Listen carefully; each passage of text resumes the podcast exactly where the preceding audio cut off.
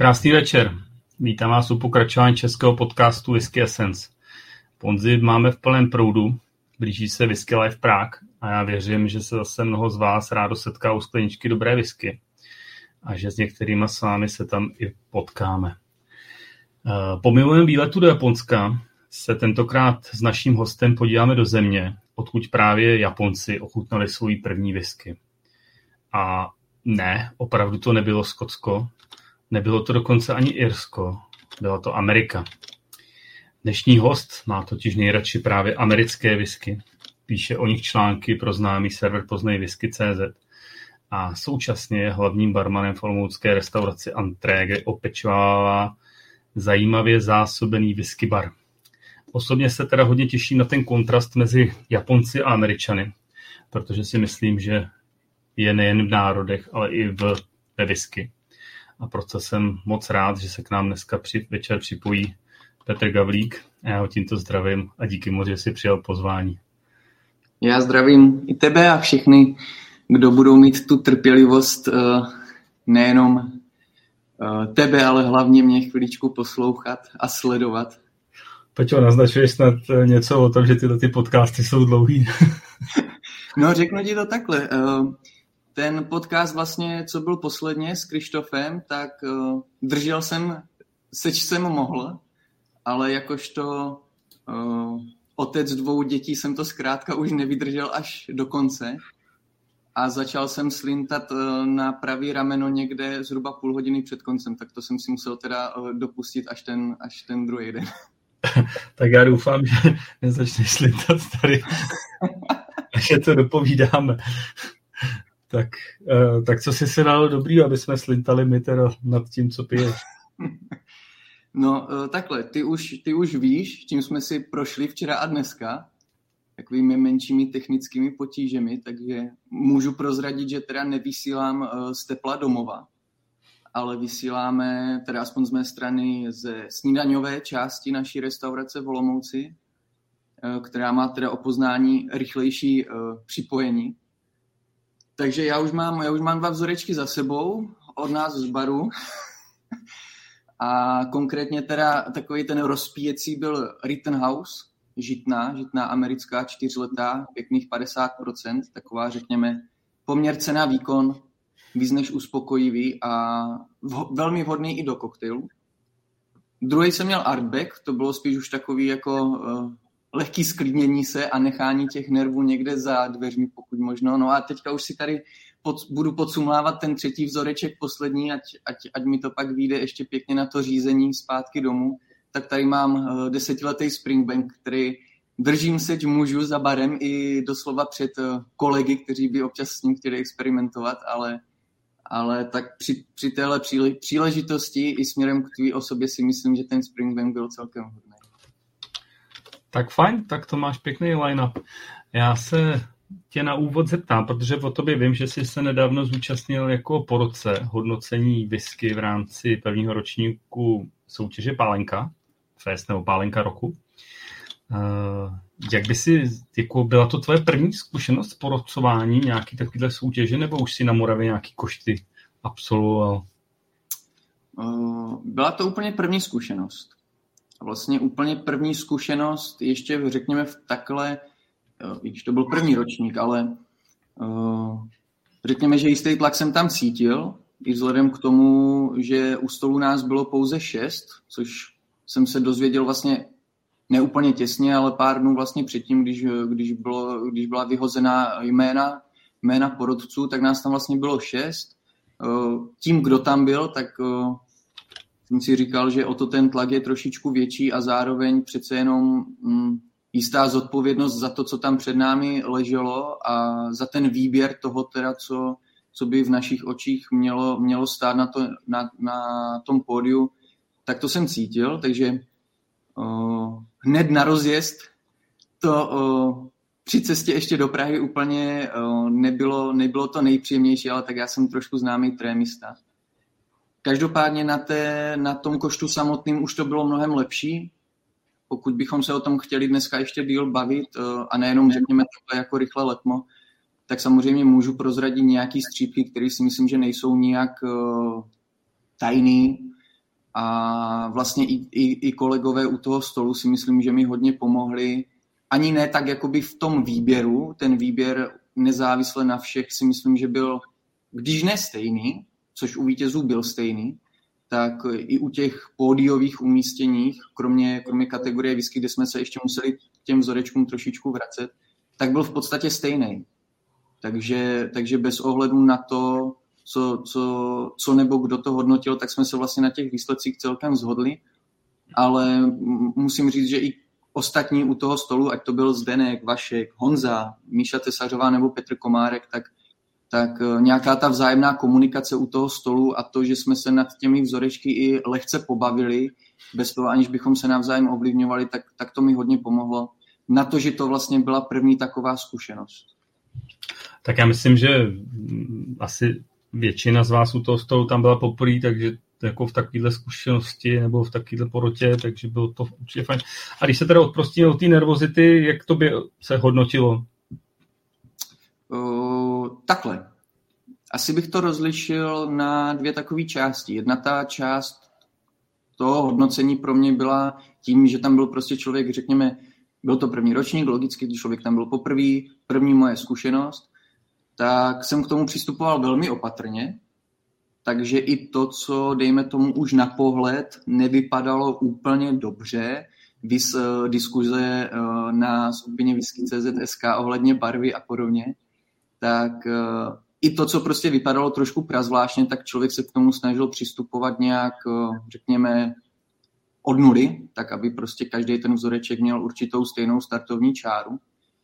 Uh, dru, druhá část, jakoby, nebo uh, druhý směr toho hodnocení pak bylo, že my jsme se tam obecně u toho stolu zhodli nad, na tom, že chce to, řekněme, trošičku vypiplat, abych tak řekl, jakoby způsob toho hodnocení. Jo? A není to jenom asi o tom, o té závěrečné tabulce, co jsme vlastně, nebo co jste spíš vy uh, řešili, řešili na, uh, na, na těch diskuzích, ale i obecně třeba o tom seskládání samotným v rámci té, v rámci té degustace, protože samozřejmě on některý vzorek se může na začátku tvářit relativně dobře nebo špatně, ale když se k němu člověk eh, vrátí, nebo by to pořadí bylo jiné, nebo by ty skupiny byly trošičku rozdělenější, řekněme v tom nakouřené, nenakouřené, hmm. tak eh, samozřejmě ty vzorky by z toho mohly být trošičku jinak.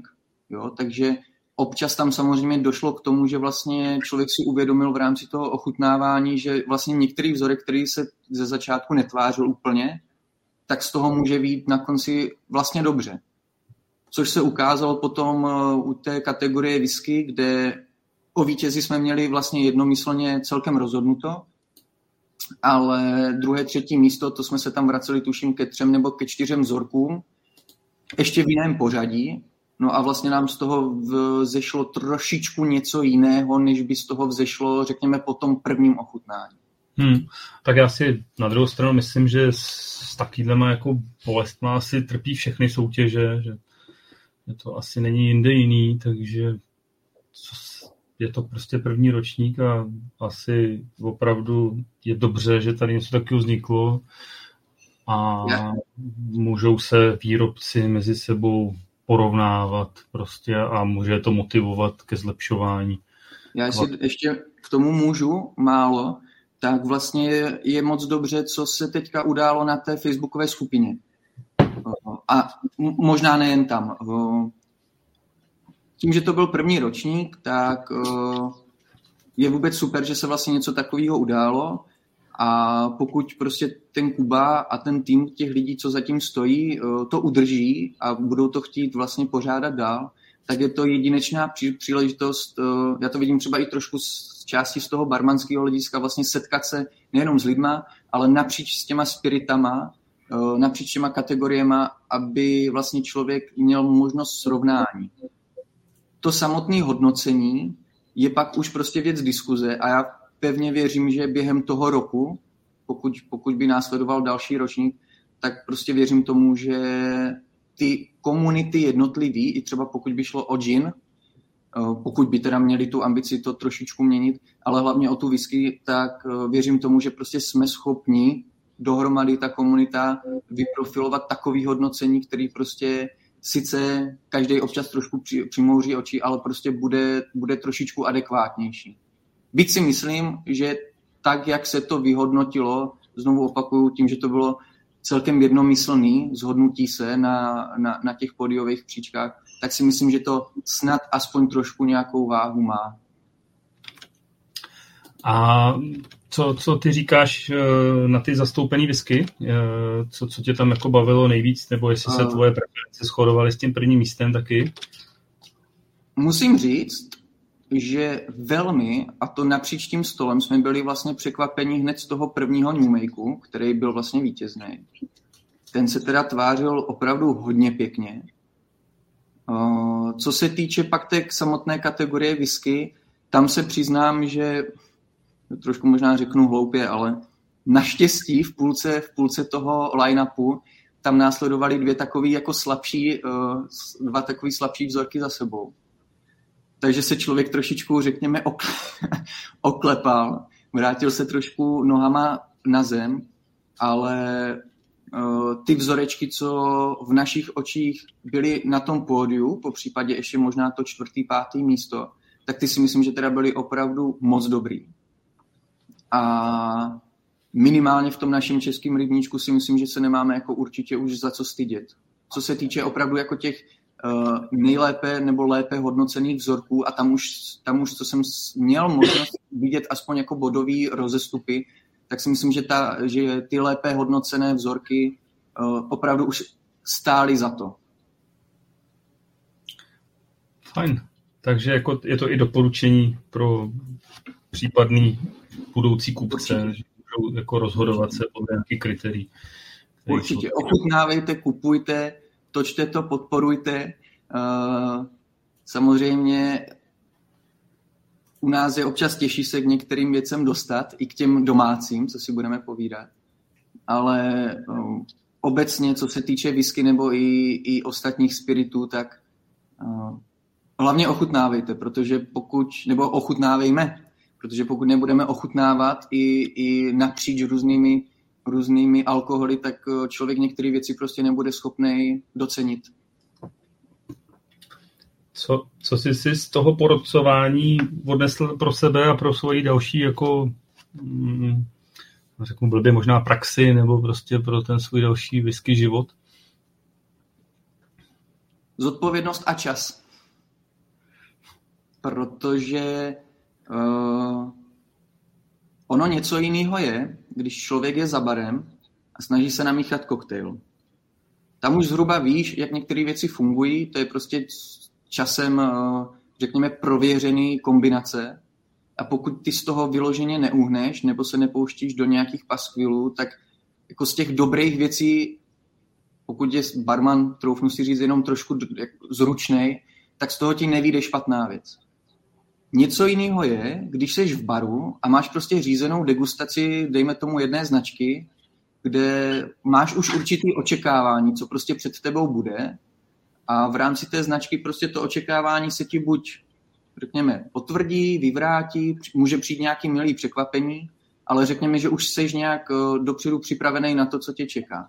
U toho porodcování uh, je to opravdu o tom prožít to od začátku do konce, každý ten vzorek, dát tomu trošku času, po případě se ještě k tomu vrátit a uh, nemusí tam člověk hnedka hledat uh, tóny uh, podzimního listí šustícího tady uh, na ulici, ale dát tomu opravdu čas, jak na to aroma, tak na tu chuť, tak na ten dojezd a vlastně pak hlavně na ten celkový věm, protože to je, to je úplně to nejdůležitější. Některé vzorky byly krásně vonavý. V chuti už to bylo, řekněme, o poznání horší, ale vlastně ten celkový věm si z toho měl jako strašně, strašně takový ochuzený. Naopak některé vzorky, které se ze začátku zdály trošku méně přístupný, tak vlastně nakonec ten celkový dojem byl z toho mnohem lepší. Ale kdyby tomu člověk nedal ten čas, a opravdu jako to trošičku, řeknu, neprocítil, aniž, aniž bychom tady museli jako střílet nějaký, nějaký patetický slova, tak prostě uh, to hodnocení vyjde vníveč a opravdu ti z toho vyskáčou třeba ty dva, tři vzorky, ale vlastně jinak ti to přijde dost takový planý. Což uh, možná na, můžu narážet na poslední hodnocenou kategorii pivovic, kterou uh, jsme tam vyfasovali, tak nějak jsme si říkali možná za trest. doufám, doufám, že nikoho tím teďka uh, neurazím, ale prostě uh, hodnotit třeba pivovice, se kterými má člověk trošku menší zkušenosti, a vlastně z toho vybírat to nejlepší je pak samozřejmě o to horší. No. Ještě teda po kategoriích New Make a, a, a whisky, ale z toho porocování uh, já úplně neumím být stručný, tak za to se dopředu omlouvám. Tak z toho porocování asi jsem si nejvíc odnesl prostě to opravdu být jako trpělivý. I když jako snažím se, přítelkyně by asi uh, vám řekla něco jiného, ale snažím se, snažím se opravdu co se týče toho alkoholu, tohle dodržovat. Být trošičku trpělivější, no, protože ono zkrátka ne všechno se může ukázat na první dobrou. Jasný. Když jsem mluvil o čase, tak se pojďme teda trošku vrátit v čase. A jak ty jsi se dostal k whisky? no, kolik máme času? Já to, eh, dívej, já to zkusím to povídání o sobě natáhnout aspoň na hodinu, tím se začnu přibližovat Honzovi Kubišovi. Jo a, a, a zkusím to natáhnout pak aspoň na ty dvě hodiny. Uh, jak, jsem se, jak jsem se dostal k whisky? Uh, no, dostal jsem se k ní celkem náhodně. Uh, já co pamatuju jako malý kluk, tak my jsme vždycky mývali doma takový ten bar, jo, který byl vlastně součástí těch řeknu, těch velkých, ještě starých obývákových stěn. Prostě tam otevřel nějakou tu stěnu, která nebyla zrovna jako prosklená, jo, a tam vždycky něco jako mělo čekat pro tu, pro tu návštěvu. Já si pamatuju, že jako malý kluk, že, že co se týče uh, alkoholu, tak uh, rodiče tam vždycky měli magistra, uh, mývali tam Grensku nebo červeného Johnnyho Volkra a pak vždycky jako ještě něco k tomu. A mě vždycky jako strašně fascinovaly ty etikety, jo. To bylo, jako, to bylo takový to první. A, a vůbec, jako já jsem samozřejmě sportovně trošku potrefený, takže vůbec jako loga a znaky a všechno. A to mě vždycky jako utkvělo v paměti. No a tím, tím, tím nebo v co jsem se vyprofiloval během studií, kdy jsem měl velký zájem o historii a o češtinu, kterou teda jsem nějakým způsobem vystudoval, tak vlastně během toho studia jsem začal pracovat eh, v gastronomii. Eh, po nějaký první zkušenosti v jedné restauraci na Olomouckém náměstí jsem eh, další léto, ještě za studií, přešel do takového konceptu kavárna, restaurace, koktejlový bar, který se jmenuje Cafe New One v Olomouci. No a tam, když jsem po zhruba měsíci když jsem byl jenom na míčce, tak takhle to ještě dřív bývalo, těch, dejme tomu 6-7 let zpátky, tak když jsem byl vypuštěn uh, na plac, tak jeden pán si poručil uh, single maltku z Highlands a ptal se mě vlastně, jako jaký máme. No já jsem samozřejmě vůbec nevěděl. Já jsem vůbec nevěděl, co, uh, co ten pán po mně chce. Takže jsem se vrátil těch pár kroků za bar, tam jsem, tam jsem kolegům uh, převyprávěl z hruba foneticky teda to, co, to, co jsem od něho slyšel. Uh, kluci se samozřejmě pousmáli pod knírama a šli už to dovyřešit. No ale takhle jsem se vlastně dostal k whisky, že ta prvotní motivace byla takový jako lehký naštvání z toho, že já vlastně nevím, co on po mně chtěl. Jakožto člověk, který by samozřejmě, byť tenkrát ještě jsem byl brigádník a, a celkem jako čerstvý, ale ale prostě jsem byl naštvaný, že já vůbec nevím, co on po mně chtěl. Takže kluci mi dali za barem takový prvotní vhled, eh, nějaký prvotní pojmy, rozdělení, dali mi očichat, nachutnat po nějakých fakt jako malých vzorečkách to, co bylo za barem. No a tam to vzalo teda hodně rychleji spát, no. Vlastně tam, tam někde těch, řeknu, léto 2016, tam, tam někde se dá vysledovat u takový ten jako počátek toho pobláznění, který teda uh, přešlo přes nějaký, řeknu, školení a výlety, kolikrát, to bych řekl v mých očích možná dneska až nesmyslný s bývalým kolegou Tomášem Jarmarem, tak vlastně tam to vzalo velk, velmi rychlej spát, protože když bych to měl odvyprávět podle nějaký časový osy, tak tak na podzim 2017, 2016 jsme absolvovali školení na Artback a Glenmorangie v Praze pod vedením vlastně Zdenka. který ho už jsem tak řekněme aspoň jako vnímal, takže má samozřejmě jako v Olomouci Black Stuff, to, to zase to i člověk, který whisky úplně neholduje, tak, tak myslím si, že Zdenka má celkem, celkem na očích. No a vlastně vyplynulo z tady toho bláznění to, že ani ne o rok později, v květnu 2017 jsme se s Tomášem rozhodli jet poprvé do Skocka, kdy jako naprosto, eh, naprostí whisky panicové jsme si naplánovali týdenní cestu autem z Olomouce až, až do Glenmorangie. Takže to bylo takové jako první, první opravdu jako velký výlet, který nám teda, musím říct, obrovsky otevřel oči. Jo.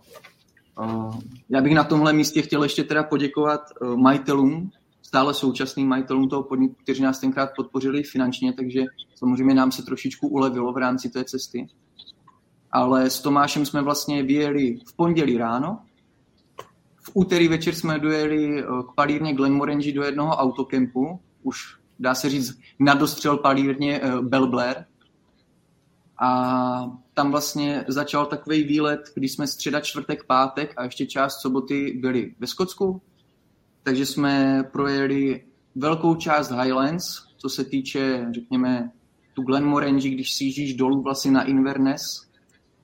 Pak jsme si jeli do Speyside, tam jsme strávili nádherný, nádherný dva dny, kdy jsme doslova jak eh, azijští turisti prostě jeli od palírny k palírně a podle knížky z 95. nebo 6. od pana Mariho jsme prostě lovili jednu palírnu za druhou. S tím, že jsme vždycky měli v rámci toho dne dvě prohlídky a v rámci toho výletu tu největší v, v palírně s jelenem ve znaku eh, i s párováním jídla, takže to byl velký zážitek.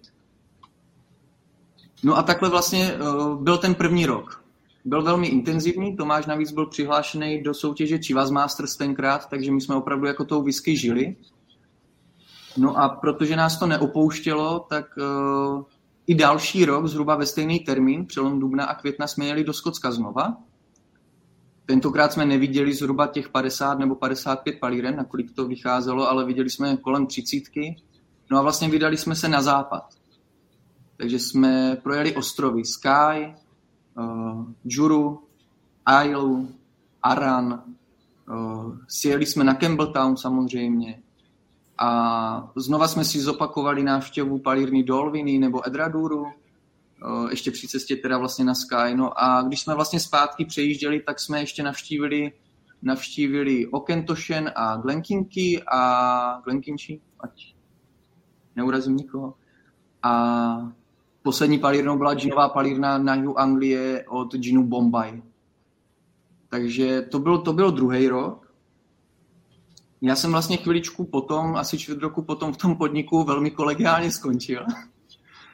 A nastalo takový jako období malého hledání se, i když whisky mě stále bavila, ale prošel jsem zhruba dvě, tři místa tady v Olomouci, které byly trošičku, řekněme, bokem toho, co, v čem jsem pracoval dřív, i když to bylo stále v gastronomii, a po jedné takové, řekněme, úplně nemilé zkušenosti v jednom podniku, kde to úplně nedopadlo, tak vlastně stála taková jednoduchá volba, jestli, jestli v tom gastru ještě dál pokračovat a dejme tomu mít i tu whisky jako čirej koníček, byť třeba trošku aktivnější, samozřejmě s tím, že člověk by třeba na Pražský whisky festival jel, ale prostě jako sám za sebe, člověk, který ho to prostě jenom zajímá.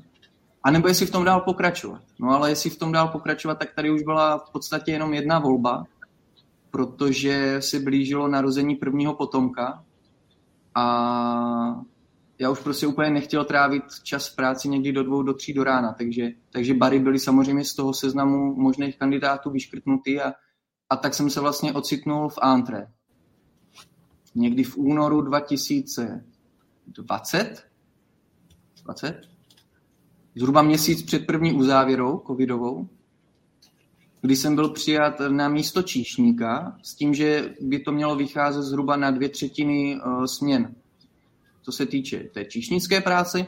A protože manažerka zhruba nějaký ponětí o mě měla, tak říkala, že mi může nabídnout i třetinu směn za barem. Což mě nevadilo, protože Antre není noční provoz Takže, takže jsem to přijal, akorát se z toho vyprofilovalo nakonec to, že, že člověk je teda jenom za barem nakonec. S tím, že vždycky tam eh, je nějaká jedna, dvě směny i na place, který člověka trošičku vytrhnou z toho barového stereotypu, což je samozřejmě dobře. I když uh, doufám, že to teď bude sledovat co nejméně uh, hostů naší restaurace. Po některých uh, zkušenostech si člověk říká hurá, zase zpátky za bar. Ale tak to prostě je samozřejmě v tom gastru. Takže se z toho nakonec vyprofilovalo tady tohle. A když ještě kolegyňka odešla minule, minulý podzim z restaurace, tak mi vlastně spadlo, doslova spadlo do klína nějaký to šéfování toho baru, ale udělal, úplně velkou věc bych z toho nedělal. Tady jde spíš o to, že člověk má prostě na starosti objednávky, nějaký přehled o tom, co se děje, co se neděje, co máme, co nemáme, nějakou koordinaci třeba i kolegů a hlavně poskytnutím toho servisu, aby vlastně oni se nemuseli pokud možno o, o nic starat a měli jenom čas na práci. Takže v to se to vlastně nakonec celý vyprofilovalo. Fajn, takže z jedné otázky si, si, si mi udělal, sebral víc otázek, dobře, dobře. Ale každopádně, ehm, když se vrátíme k tomu začátku, jsi říkal, že ty rodiče měli tam nějaký red label a tyhle si, takže to byla tvoje první whisky, kterou si ochutnal z baru, nebo si nechodil upíjet rodičům? Dívej, uh, takhle. Velmi pravděpodobně to moje první whisky zkušenost byla, ale já bych tady nerad pouštěl něco do veřejného prostoru, aby, aby to moje maminka, která uh, ještě je stále uh, zubařkou, aby to tady ne, ne, nevypadalo, že uh, doktoři doma nalívají nezletilým, protože to jsem byl ještě opravdu jako hodně malý. To mi možná bylo ještě, ještě kolem 9, 10, ale byla tam ta první zkušenost, řekněme, s tím, že prostě člověk se s něčím vůbec takovým jako seznámil, protože pamatuju si do dneška celkem, celkem čerstvě, že prostě slovo whisky u nás v rodině znamenalo už určitý vyšší standard, byť uh, určitě nemůžu říct, že bychom pocházeli z nějakých nuzných poměrů, ale, ale přece jenom pokud byl někdo obdarovaný whisky, tak už, už tomu byla dávána taková, řekněme, velká váha. A vlastně do dneška to tak je, protože uh, děda, který uh, ještě ve svých 80 vypadá neuvěřitelně a je, je, je velmi při síle, tak i když, i když má rád občas ty svoje uh, nejmenované značky, tak pokud tam člověk prostě přitáhne tu whisky, tak uh, je to takový malý svátek i pro něho. To prostě člověk trošičku vidí, že, že ta whisky je braná jako, nechci říct něco víc, ale prostě něco trošičku opravdu sofistikovanějšího, něco vážnějšího, něco, co třeba, když to přineseš právě, právě tomu dědovi, tak uh, ví, že buď s ním potřebuješ probrat něco moc vážného, anebo s ním prostě potřebuješ jenom probrat každodenní věci a strávit s ním právě ještě, ještě nějaký ty pěkné chvilky, protože hold čas prostě běží, no, tak, tak to je, takže se snaží člověk užívat občas, občas jak to jde, no tak je potřeba dědovi nosit pravidelně vodu života a ono se to prodlouží samo. Je to tak. Každopádně teda to byla asi pravděpodobně skotská whisky první a my jsme tady o tom mluvili, že jsi se zaměřil nějakým způsobem na Ameriku. A vzpomeneš si na tu první Ameriku? Na první Ameriku si asi vzpomenu. A to byl troufám si říct, tak z 95% pravděpodobností to byl podle uh, mého Jimby. Klasický, bílý, jak jinak, jak jinak jasně. Uh, tak to byla jako první zkušenost. Byť, byť asi nejspíš letma, co, co jsem tak šátral v paměti. Pak jsou ty další zkušenosti, které následovaly. Samozřejmě uh, značka z Tennessee, ať už, ať už s kolou nebo bez koly. Asi každý z nás si prošel prostě určitým uh, pubertálním a postpubertálním období, který prostě nebylo jenom o tom uh, ochutnávat a načichávat, ale bylo to kolikrát o tom, kdo prostě vydrží jo. Ale tohle, tohle byly určitě ty první zkušenosti. Byl to prostě Jim Beam, byl to For Roses, eh, teda byl, byl to Jack Daniels, ale první opravdu vážnější zkušenost, co se týče Ameriky, byla For Roses a proto pro ní mám takovou slabost, což určitě z některých těch článků nebo recenzí dřívějších bylo, eh, bylo patrný. I když třeba vím, že, že to základní plnění úplně nemusí prostě jako přinést ten wow efekt pro každýho, ale tím, že člověk na tom se nachutnával, nebo se s nějakým způsobem seznamoval s tím, jak vlastně tu whisky ochutnávat, jak ji, jak ji vonět, eh, jak si s ní hrát, jak jí dát ten čas, tak ta Four Roses to je ta značka, kterou u sebe z té Ameriky považuji jako za ten začátek. Mm-hmm. A ty jste mluvil vlastně, že jste navštívili hodně aktivně Skotsko eh, a procestoval si Skotsko, kde se, kde se jakoby to zlomilo, že jsi začal orientovat víc na, na Ameriku? Kde se, kde se... No, uh, já bych to možná lehce poupravil, ale, ale ne proto, že bych si tím snad chtěl nechávat zadní vrátka. Ale jo, Amerika je určitě momentálně, nebo momentálně už nějakou dobu, řekněme, na místě jedna, nejenom co se týče zájmu, ale řekněme i toho, nějaké té snahy, jako dostávat se k něčemu, po případě ochutnávat, zhánět si ty informace a podobně. Ale to Skotsko je, bych řekl, takový jako jedna B. Jo? Pokud by Amerika byla jedna, tak by byla teda jedna A, ale to Skotsko je hned v závěsu. Určitě to není tak, že bych prostě Skoty vyměnil za, za ty bujary a míky. Jo? Mnohdy, mnohdy možná až zbytečně hlasitý a, a okázalý. Ale to Skotsko byla obrovská škola. Já když bych to teďka vzal zpětně, tak Ježíš Maria, ten první výlet, to... Já kdybych tady říkal některé historky, tak si myslím, že eh, se budete jako popadat za břicho, jo, protože my jsme tam opravdu jeli tak, že jsme si naplánovali výlet Volomouci autem do Skotska. Měli jsme jednu publikaci starou 20, přes 20 let. A samozřejmě člověk zháněl ty informace na internetu. Tam jsme si i zarezervovali něk- ně- některé tury a podobně, nebo ty prohlídky. Ale tam jsme opravdu jeli jako, jako dva absolutně neskušení nadšenci. Ale to je potřeba říct, jako opravdu nadšenci. Takže jsme byli schopni si přivstat kvůli těm věcem, když už jsme tam byli, prostě žádný vyspávání, prostě opravdu ta snaha jako pojmout do sebe za co nejkratší čas, teda aspoň co nejvíc. A ten druhý výlet pak byl o to lepší, byť toho bylo krapet míň, ale ten jsme si neskutečně užili. Na ten prostě do dneška obrovsky rád vzpomínám, stejně jako na ten první, ale ten druhý prostě tam už se člověk víc orientoval. Jenže uh, i když tam bylo v mém případě po pracovní stránce trošku hluší období, tak pořád jsem tu whisky nějakým způsobem reflektoval. A mě vlastně do jisté míry, nechci říct štvalo, ale vlastně trošku mrzelo, že některé ty kategorie whisky u nás jsou neúplně přehlížený, ale prostě není jim věnována péče, eh, moc vlastně se jako neřeší. Řekněme, že pochopitelně možná prostě to Skotsko a Irsko jsou samozřejmě v daleko větším eh, středobodu zájmu tady jako u té, u té whisky komunity. No a já jsem si všiml někdy během roku 2020, řekněme někdy duben, květen, to si celkem pamatuju, protože to zrovna končilo to první covidový období, jestli, jestli si dobře vzpomínám, 2020 tak jsem si všiml, že nějaký uh, týpek z Prahy píše stránky vlastně, poznej whisky. A ono to začalo tak nevinně, že já jsem si sem tam jako přečetl. K tomu se dostaneme. ty, ty zase moc předbíháš. Musíme ještě zůstat úplně na tom začátku, protože tvůj spolu po roce, Peťa Komárek, je samozřejmě taky zdraví. Ale... Zdravím, zdravím. Eh, vlastně říká, že Honza Kubiš se tě bojí zeptat, takže se ptá on za něj, co prý na té Americe vidíš? No, já na ní vidím to, jak je neskutečně pro mě osobně sexy v tom obrovském rozvoji, který tam teďka probíhá. A je jediná škoda, a na tom se bez nějakého velkého pláče nebo dělání si alibi, na tom se asi úplně nic extra nezmění v dohledné době, že tady prostě máme strašně málo z toho, co v té Americe samozřejmě se produkuje.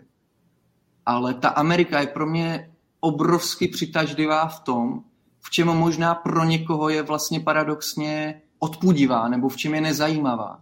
A to je to, je to že vlastně ty bourbony, protože whisky americká je mnohdy chápána jako rovná se bourbon, i když, i když to tak není. Takže třeba ty bourbony například jsou velmi podobný. Oni mají velmi podobný charakter, když se nad tím člověk samozřejmě ani ne nějak daleko sáhle zamyslí.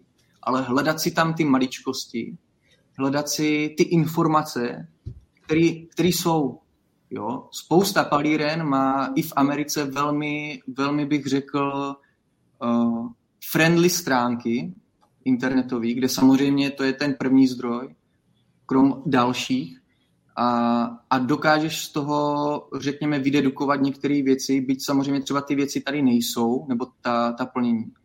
Ale na to, jak je ta Amerika, řekněme, globálně nebo obecně braná, jako že to je jedno a to stejný, všechno moc podobný, lehce nasládlý, karamel, vanilka, med, při troše štěstí se ti tam teda projeví nějaký koření nebo dřevo, tož tady už narážíme trošičku i na tu žitnou, která si myslím, že třeba vám, jakožto skotským uh, pianům, předně skotským pianům, si myslím, že může být trošičku víc pochuti, může to být jako víc sexy pro vás, tak myslím si, že právě jako by ta podobnost, ale ty malý rozdíly, to je to, co mě na tom vlastně bavilo už od začátku. Já vám určitě nedokážu říct, jestli v některé whisky je uh, těch tónů karamelu víc nebo míň. A myslím si, že bychom se na tom ani nezhodli a je to naprosto v pořádku. Ale ale to je, to je to, co mě vlastně na tom baví. Protože i když ty whisky, i když ty plnění, ty lahve jsou velmi podobné, tak člověk si v tom může právě hledat úplně ty nejdrobnější rozdíly, nuance, nechat to prostě vydýchat, vrátit se k tomu a říct si, jestli to za to stojí, nebo jestli je to ta Amerika opravdu jenom nějaký basic level, který se třeba tváří jako trošku něco víc a přitom to tak není. Já, já právě mám tenhle ten problém s Amerikou, samozřejmě, že když je příležitost, tak taky rád ochutnám, nebo ochutnávám, ale pak prostě si říkám, ono je to vlastně fakt hrozně stejný, jako jo. A, tak, tak eh, to je takový můj pohled, no, prostě já nemám tu trpělivost asi jít tak do hloubky a hledat uh, drobný rozdíl v mešbilu, jestli prostě z toho jde víc ovsa nebo žita. Ale to je naprosto v pořádku, Jirko, protože já ti třeba ani nebudu oponovat, ale já ti třeba řeknu uh, to, že já třeba nemám tolik trpělivosti na tu skotskou. A to nemyslím tak, že bych samozřejmě pohrdl uh, z meky světové whisky ze Skotska jakýmkoliv limitovaným plněním nebo jakýmkoliv speciálním stáčením. To určitě ne. Ale já jako v tom bezmazání medu kolem huby, já opravdu obdivuju ty z vás, kteří v rámci toho Skotska jako dokážete ty whisky popisovat neskutečně barvitě, hledat v tom ty nejmenší rozdíly. Já to úplně u té skotské kolikrát nedokážu. Samozřejmě. Nějaký styl Highland Speyside, i když tam se to mnohdy dokáže stírat, že jo, pokud jsou ty palírny o, trošku, o, trošku chytřejší. Ayla a podobně, to asi člověk dokáže jako odhadnout, nebo odhadnout, když to pije, tak jako dokáže si v tom ten charakter najít, ale uh, určitě ti nedokážu prostě, kdybys mi před sebe postavil tři různé artbagy, já ti určitě neřeknu, který z nich je který. A pokud, pokud by se mi to povedlo, tak je to jako čirá náhoda za mě. Jo. Prostě já v tomhle jsem takový víc jako asi možná požitkářský u toho Skocka, abych se přiznal, kde nemám to úplně jako v tom zjednodušeném módu chutná, nechutná, ale prostě úplně se v tom tak ne- není mrám, abych tak řekl. Hmm. Jo? Nevím proč, já úplně nedokážu vlastně uspokojivě možná odpovědět na to, proč zrovna ta Amerika. Ale mě prostě v tomhle asi přitahuje to, jak, jak moc je to podobný. Ale jak vlastně drobný rozdíly v tom jako můžou být. No. A když by si teda v té Americe zůstal, jak, jaký ten styl té americké whisky současný je ti asi nejblíž? Uh, jednoznačně žitná. Jednoznačně.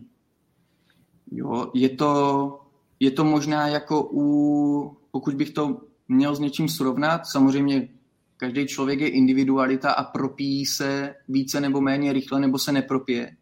Ale takový to jako obecný, začal jsem někde na blendu a přes nějaký lehčí Speyside styl nebo Highland jsem prostě došel k těm kouřovkám. Bývá to taková ta obvyklá cesta návodná, jak vlastně třeba dojít k těm těžším whisky tak v rámci té Ameriky uh, ta žitná určitě není na stejném, uh, řeknu, uh, místě, jako by byla ta kouřovka, ale prostě oproti těm bourbonům je to opoznání už jinde. Jo, prostě to žito do toho dává naprosto jiný charakter, uh, dává tomu úplně jiný tóny. Myslím si, že ty whisky jsou daleko hravější v ústech i, i na nose. Tím ale samozřejmě nezhazuju víceletý bourbony, uh, který prostě umí být poměrce na výkon velice, ale velice dobrý.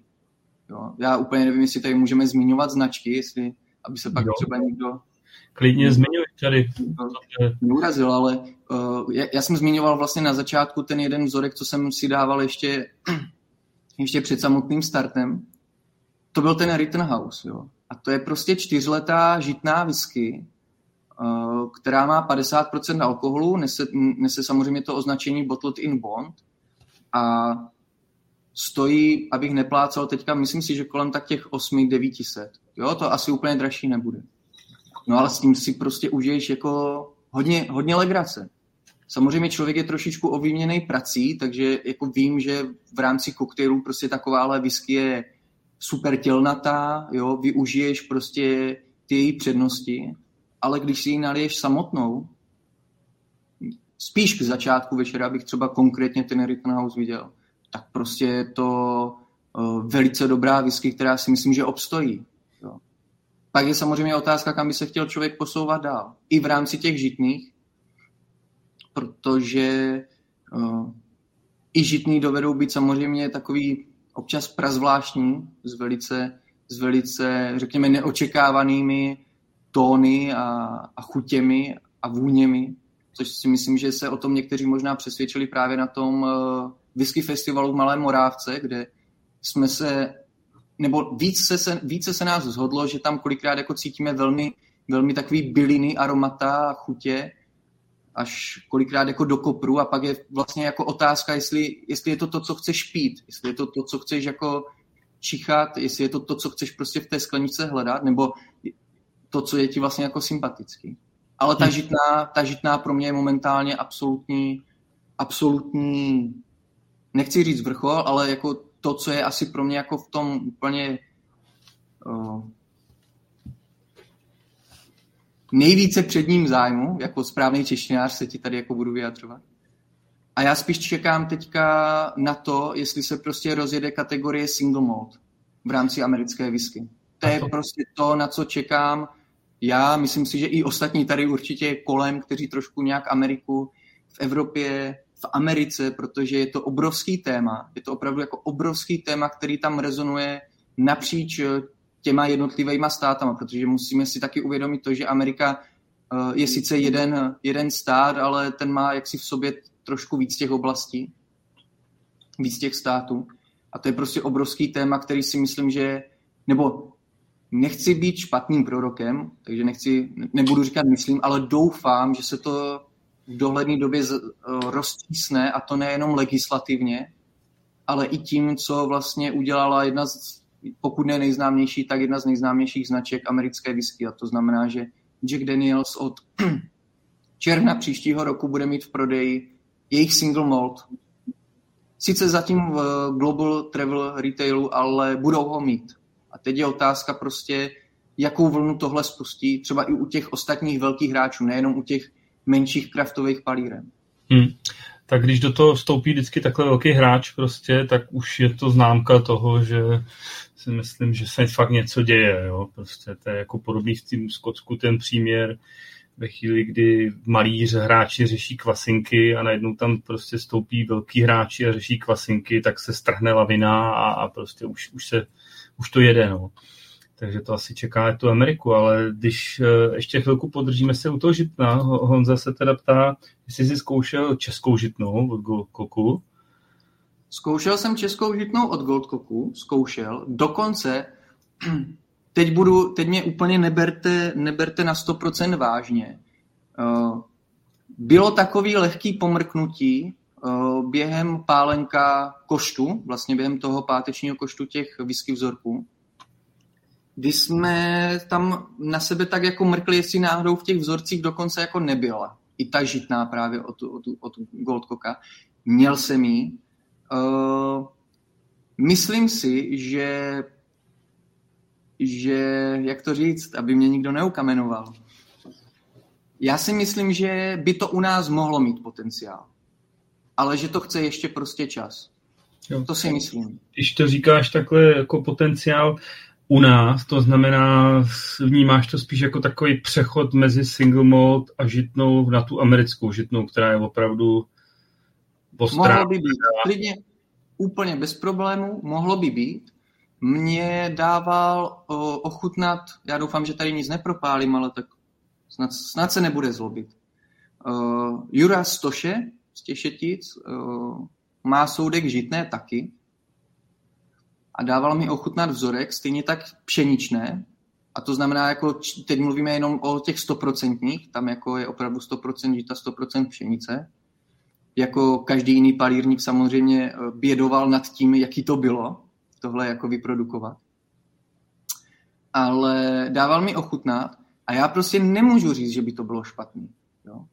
Jako tím nechci říct, že bych strašně rád řekl, že, že to bylo špatný, ale já nemůžu říct, že by to bylo špatný. Stejně tak já prostě nemůžu jako říct, že o toho Goldcocka ta žitná je špatná. Jenom prostě si myslím, že by to chtělo ještě víc času. A nemysl, ne možná ani tak jako u těchto konkrétních jako whisky, jo? nebo u toho Goldcocka, pokud se teda bavíme o něčem oficiálním.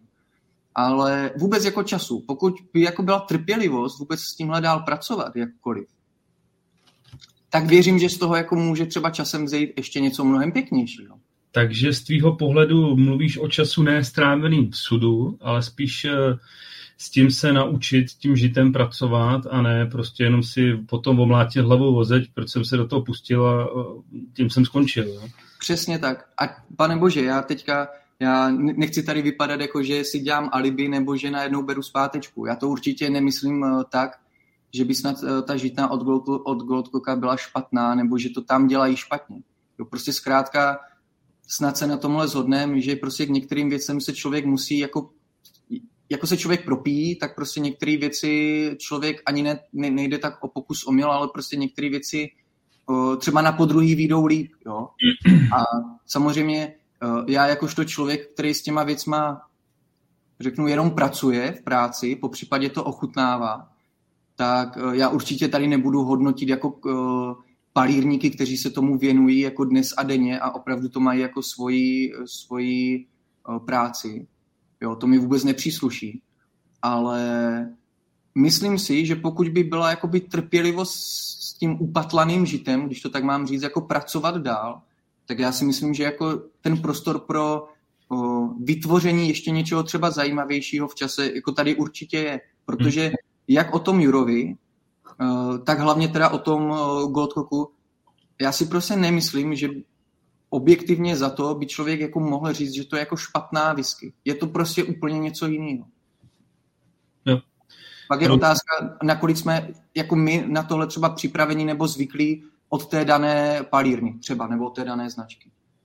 Já si myslím, že celkově na tu žitnou tady lidi jako odvykli, byť to tady bylo jako hodně populární, že pití v určitý doby vzniku České republiky nebo i posléze, ale ty, ty chutě se asi změnily. A bych se teda zase vrátil do té Ameriky. K americký single malt whisky, si říkal, že už to tam začíná bujet ve velkým. E, samozřejmě Jack Daniels nebyl první, co máš teď tak jako z těch single maltů amerických nejoblíbenější ty? Co máš na pito, co bys doporučil třeba někomu, kdo, kdo by chtěl vyzkoušet single malt z Ameriky? Velmi, velmi bych doporučoval palírnu Balcones. My jsme vlastně, ona byla jednou z prvních palíren, o, o které uh, vyšel článek a následně recenze. No, navíc možná jste si všimli, že vlastně takhle, takhle je to i koncipovaný, že vlastně vždycky, vždycky po nějakém článku na palírnu jsou pak ty recenze, aby to aspoň trošku drželo byť po těch dvou týdnech u sebe. A musím říct, že teda z palírní balkones ta single malt nebyla vůbec špatná. Ba naopak si myslím, že to bylo velmi milý překvapení a byla to naprosto odlišná Amerika od něčeho, co jsem třeba do té doby měl možnost vůbec ochutnat. To je jedna věc. No a druhá věc, kterou bych tady zmínil, o které jsme se vlastně jenom uh, letmo bavili i s Vaškem Routem právě na tom pálenka koštu, než to, než to začalo, tak to je palírna Westland. tuším, abych vám teďka dohlal ze Světlu. Jo, jo, určitě, ze, ze západního pobřeží, no. Myslím si, mám takový dojem, že jde sehnat i u nás ještě nějaká lahev. Jo, že prostě některé e-shopy ještě mají. Samozřejmě nebudou mít asi toho úplný kotel a úplně jako velký záběr, eh, co se týče jako toho core range. Ale to je teda palírna, která mě neskutečným způsobem učarovala. Takže jako pokud bych mohl třeba něco z těch single maltů doporučit, co je i u nás dostupný, byť ta cena asi úplně přátelská není, to zase nemá cenu si jako tady uh, nasazovat růžový brýle, tak to je ta palírna Westland. Hmm. 100% za mě. Já, já teda osobně vnímám Westland jako jakého průkopníka, teda tý hmm. americký single mode. Já nevím, jak to máš ty.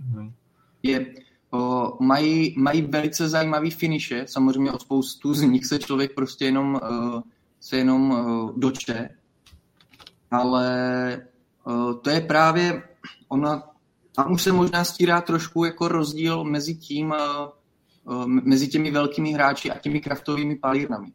Jo samozřejmě jako asi nebudeme tady srovnávat uh, Westland uh, uh, s Jimem Beamem a s Jackem a s jinými značkami prostě z Tennessee a Kentucky. Na druhou stranu prostě ten vztah mezi těmi kraftovými palírnami a, nebo řemeslnými mikro, můžeme to nazývat jak chceme. A mezi těmi velkými hráči v Americe je asi, bych řekl, stejně, ve stejné symbioze jako kdyby, jako kdyby v mých očích postavil vedle sebe blendovanou skotskou a single maltku. Jo, prostě ty, ty dvě kategorie se navzájem potřebují. Jo, tak to prostě a v té Americe si myslím, že v přeneseném jako slova smyslu to takhle funguje přesně v rámci těch eh, palíren. Prostě ti malí hráči samozřejmě potřebují ty velký. Kolikrát některý by bez toho ani nemohli existovat, protože uh, jak, jak znám, prostě některý palírny nebo značky, než si udělají domovskou palírnu, tak prostě potřebují někde produkovat. Takže ty zdroje prostě mají odinut. Stejně tak vlastně ty, uh, ti velcí hráči potřebují ty malí hráče, protože uh, to, máš, to máš prostě jak v tom fotbalovém družstvu, že jo?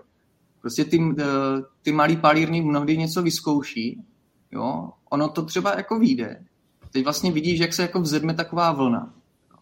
No a teď si představ, že najednou ti udělá single maltku Jack Daniels, teď jako uh, dobře, v rámci americké whisky se třeba trošku vážněji pohybují 3-4 roky, ale to by bylo podle mě absolutně nemyslitelný. Na tož třeba těch, já nevím, 10-15 let dozadu a mnohem ještě dál. Takže uh, konkrétně ten Westland je prostě velmi, bych řekl, taková přitažlivá, se budu opakovat, přitažlivá palírna. No. Jako tam uh, Stejně jako, stejně teda musím říct jako High West, jo, třeba v Utahu, nedávno zmiňovaná na stránkách, kde prostě High West je velký experimentátor, jakožto palírna, a to hlavně se žitem, nebo napříč těmi kategoriemi. Je to prostě super. Je to super tohle sledovat.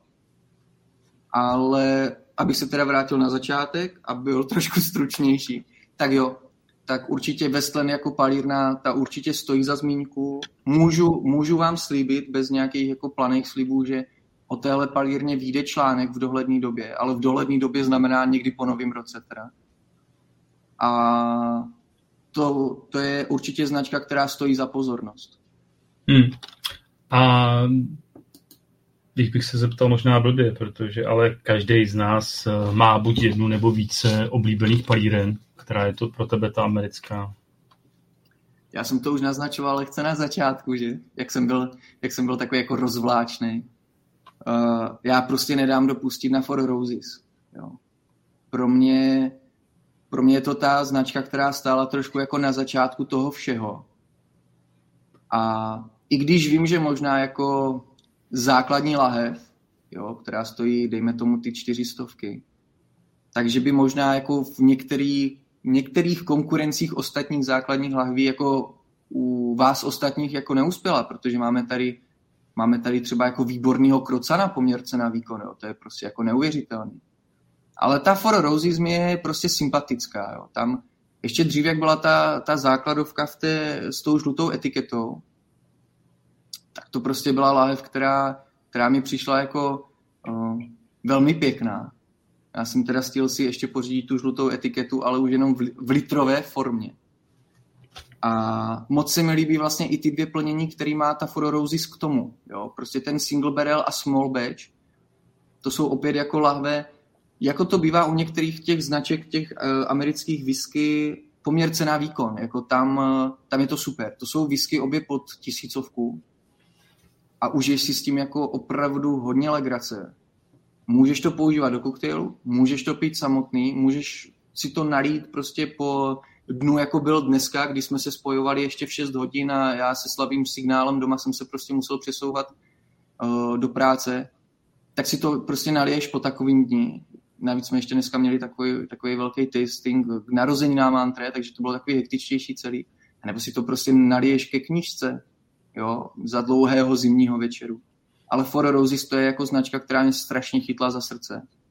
Uh, ten příběh, uh, láhve, jo, to je, ono, ono se ti to tam většinou jako spojí. Já věřím, jako, že jestli ty máš třeba nějakou, samozřejmě, jakože určitě máš nějakou svoji srdcovku ze Skocka, tak tam se ti to většinou tak jako spojí všechno dohromady. Jo, prostě od příběhu, přístupu té palírny, jak ta palírna vypadá, kde ta palírna je, ten genius loci, byť teda samozřejmě eh, je potřeba jako říct, že v Americe jsem nebyl, takže, takže všechny ty věci, co čtete, po případě, co teď slyšíte, tak to jsou jenom zkušenosti eh, člověka, který prostě napíjí anebo si zhání ty informace. To zase jako nebudem tady na sebe hrát žádný divadlo ale Four Roses je opravdu značka, která mě neskutečným způsobem uchvátila. To je velmi taková, bych řekl, whisky, kterou opravdu můžeš použít při více do příležitostech. Protože pro mě jako velká konkurence, dejme tomu, Krocan je vynikající, to je Ježíš Maria. Ale, ale myslím si, že pro někoho, kdo třeba s tou Amerikou začíná, si myslím, že to bude prostě velký sousto. Tím charakterem, těma procentama, pokud prostě sáhne rovnou po 101, tak si myslím, že to může být moc. Jo, a ta For Roses si myslím, že prostě na začátek je parádní. Ale stejně tak třeba můžu zmínit palírnu Woodford Reserve, která má velmi, velmi příjemný plnění. Hmm. Já teda musím s tebou souhlasit, já taky, jako když Ameriku, tak jako nedám dopustit na For Roses. A mě to prostě taky chutná. Každopádně nejsme tady u mě, ale u tobě.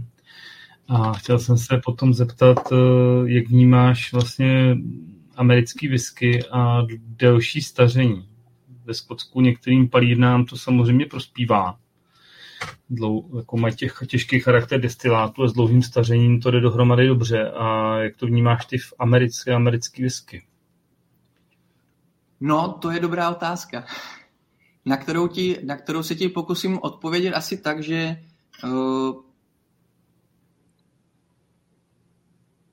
je to, abych tak řekl, život trošku na hraně, si myslím, u těch plnění. Protože v Americe já jsem takhle začínal vlastně whisky eh, festival, nebo lépe řečeno tu masterclass na whisky festivalu, že jsem vlastně první otázka byla, jestli, jestli uh, návštěvníci zhruba tuší, kde se nachází některé státy americký. Jo. Protože když si to dáš vlastně vedle sebe s tím Skotskem, tak to je teda opoznání jako jižněji vlastně, že jo. jo prostě ty státy Ameriky to při troše dobrý vůle už je jako Portugalsko, Španělsko v Evropě. To je prostě úplně jiný klima, úplně, úplně jiný podnebí. A uh, na jednu stranu se vlastně nedivím tomu, že některé ty značky se úplně neuchylují k nějakému dlouhému staření, protože o, ten vliv dřeva by tam možná byl už jako velmi silný. Na druhou stranu, o, když zmíním teďka palírnu nebo značku Michters, tak o, mají velmi povedený a tak jako velmi dobrý plnění 10, 20 let já jsem nedávno dostal od Jardy Modlíka, vlastně brand, brand ambasadora té značky, tak jsem dostal úplně jako mini vzoreček dvacítky, ke které jsem si teda zatím pouze letmo o, přivoněl. Jo. A zatím teda na to přivonění to bylo opravdu jako výborné, tak jsem to zatím jako zavřel, protože já bych se o to strašně rád podělil, ale toho vzorečku je tolik, že ty seš ještě, když tak vidím, jako celkem oholený, no ale já kdybych se napil, tak mě jako 50% z toho jako úlpy na kníru, jo, a, a, a, asi bych se už s nikým nedělal, ale na vůni to teda vypadalo velice, velice dobře.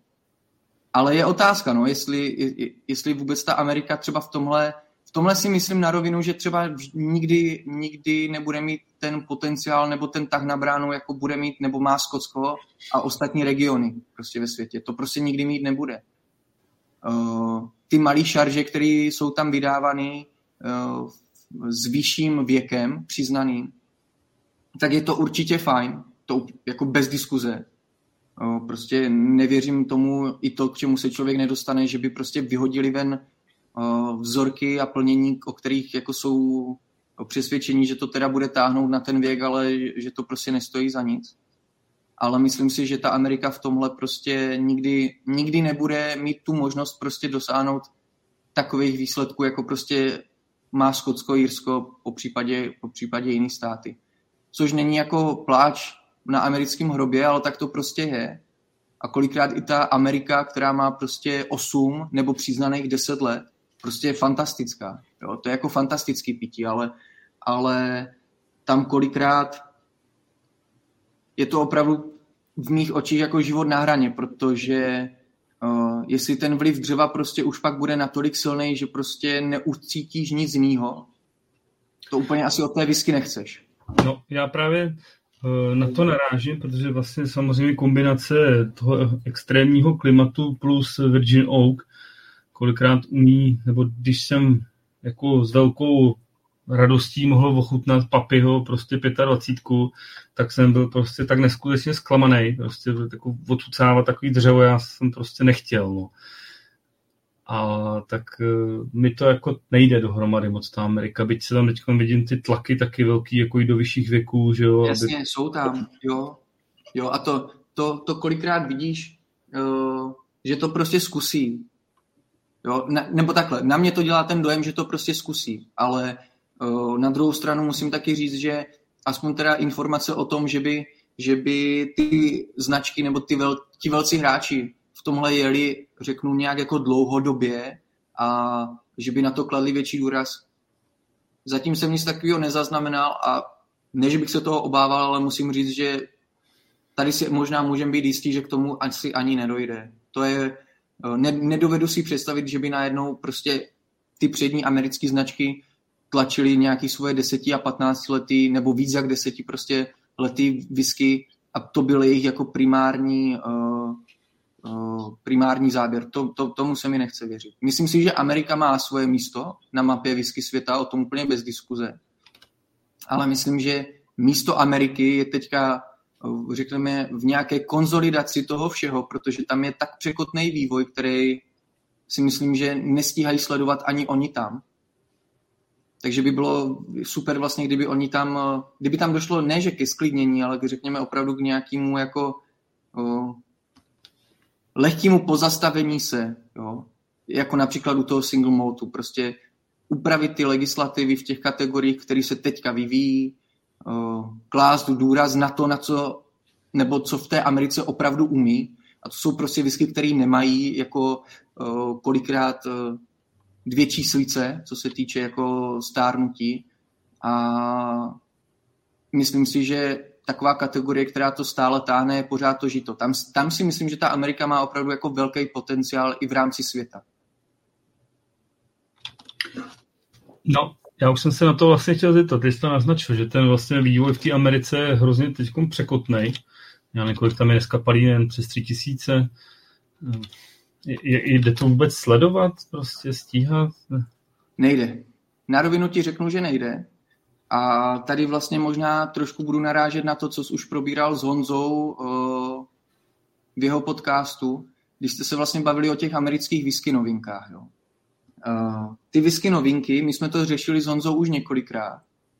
A je to vlastně, tak jak je to teď, je to řešený proto, protože je tam určitá, já nemám rád slovo snaha, ale je tam určitá snaha ode mě prostě vytvořit tady pro aspoň ty čtenáře, kteří si třeba tu Ameriku ale nekoupí, ale aspoň pro ty čtenáře, řekněme pasivnější, jako vytvořit nějaký to podhoubí těch informací.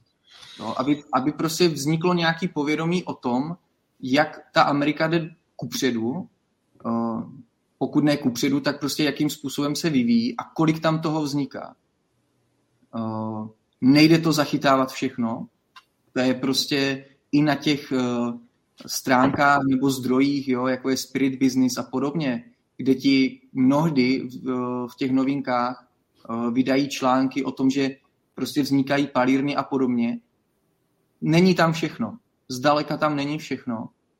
Jo, prostě nedávno jsem četl, že jestliže v Americe někdy 100, 150 let, 150 let dozadu bylo kolem 13 tisíc palíren. Samozřejmě můžeme si klást otázku, kolik jich bylo legálních a kolik ilegálních. Jo. A kde byly ty palírny. Tak to číslo asi, asi třeba nikdy nebude znova takový, ale minimálně jako to číslo, které je tam teďka, je prostě obrovský. Jo. Tam, tam prostě během pěti let došlo k nárůstu ne v řádu desítek nebo stovek, ale tam, tam už se najednou bavíme o nějaké tisícovce. To je prostě absolutně nepředstavitelný. Byť ta Amerika, a znovu se můžeme bavit o tom, že jsem tam samozřejmě eh, fyzicky nikdy nebyl. Eh, duševně řekněme, že jsem tam pořád, ale ta Amerika to je prostě obrovský, obrovská země, ale i tak to číslo je prostě neskutečné. Hmm.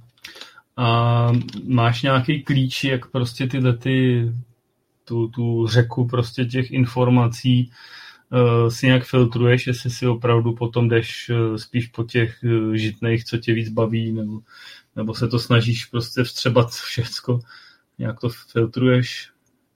Zatím je to tak, že se to snažím vstřebávat do sebe jak houba, co to jde. Ne vždycky to úplně vyjde, Jo, já jsem si třeba, o, kdybyste náhodou někdo byl pozvaný do podcastu Jirky Šinogla, nečekejte, že vám pošle jakýkoliv otázky, jo? tak já jsem se snažil ještě rychle načíst některé věci jako zpětně, co jsem samozřejmě psal na těch stránkách, kdyby se náhodou narazilo na nějaký téma. Já jsem si vlastně jako všiml, že, že i když se jako do sebe snaží člověk jako nasávat ty informace opravdu jako jak houba, jo? to máš každý týden. Já bych ti mohl tady říct třeba nevím, kolik vyšlo novinek jako letos, ale já jsem jich spoustu a spoustu článků posílám Honzovi opravdu jako možná za minutu 12. Jo? Prostě posílám mu to někdy v pondělí o půlnoci, v pondělí večer, protože jak kvůli práci, ale tak prostě uh, se svojí obsedantní poruchou se snažím furt všechno upravovat a přepisovat. Tak uh, jsem přišel vlastně na to, kolik jsem toho zapomněl. A nejenom z těch novinek, jo, ale i z těch článků, že prostě ono to v té hlavě někde vzadu je, takže ty si to přečteš a řekneš si, jo, jasně, jako, pane bože, když jsem to jako psal, tak ty informace tam někde jsou, ale, ale to prostě, to množství těch informací je takový z té Ameriky a pořád si troufnu říct, že to je vlastně vyfiltrovaný, jo? to, co se dostane jako ještě k nám, byť jsou to jako celkem dobrý zdroje, si myslím, tak to, infor, to, to množství těch informací je takový, že to se nedá prostě pobrat. To říkám na rovinu. A zároveň bych jako chtěl tady trošku uh, vytvořit si takový jako uh, malý předvoj, malý alibi, uh, aby, abych nebyl jako braný jako expert na americkou whisky, protože si myslím, že to je jako hodně nadsazený. Jo. Prostě uh, tak jako uh, bych teďka mohl jmenovat uh, z uh, té whisky CZSK skupiny nebo prostě z lidí, co evidentně všichni tady víme, jak přispívají, nepřispívají do některých diskuzí, tak prostě na tomhle levelu vůbec nejsem. Na tož v té Americe, jako jo, to ani náhodou. Ale je to prostě o tom, že, že ta Amerika člověka baví, tak eh, samozřejmě můžu být o, možná tady jedno OK mezi slepýma, to možná jo, ale expertem určitě ne. A vlastně jsem rád, že, že ta Amerika aspoň, aspoň nějak čtená je, protože v prvním půl až tři čtvrtě roce jsem často brečel Honzovi, tak říkajíc eh, e-mailově na ramínku, že prostě mám pocit, že to nezajímá ty lidi, že nevím, jestli je to jako dobrý, že samozřejmě budu rád dál psát, ale že nevím, jestli má jako cenu ta Amerika. A vlastně jsem rád, že nakonec i, i s Honzovým přesvědčováním, i nějak jako s mým nastavením, že jako jsme u toho zůstali, protože si myslím, že snad ta Amerika aspoň trošičku už tady to místo má, ale to není ani tak jako o mně, je to víc o Honzovi, o jeho stránkách a je to pak jako o vás, že vás to vlastně ve výsledku jako zajímá. Ale to množství informací je opravdu velký. Kdokoliv, kdo by se na to víc zaměřil, tak si myslím, že, že vlastně jako dojde k tomu stejnému. To prostě, to se nedá zvládnout. Ale stejně je to, věřím, ve Skotsku. No, to určitě je, no, prostě proto já jsem říkal, prostě ještě kdyby si člověk měl přibrat Irsko, Ameriku, Japonsko, tak prostě to by se mohlo z toho zbláznit. Proto jsem říkal, budu se soustředit na jednu věc. A byť, byť některé věci jako Japonsko mě zajímají hodně, ale tam taky ten vývoj je tak rychlej teď, že to nestačí člověk sledovat s bídou to Skotsko.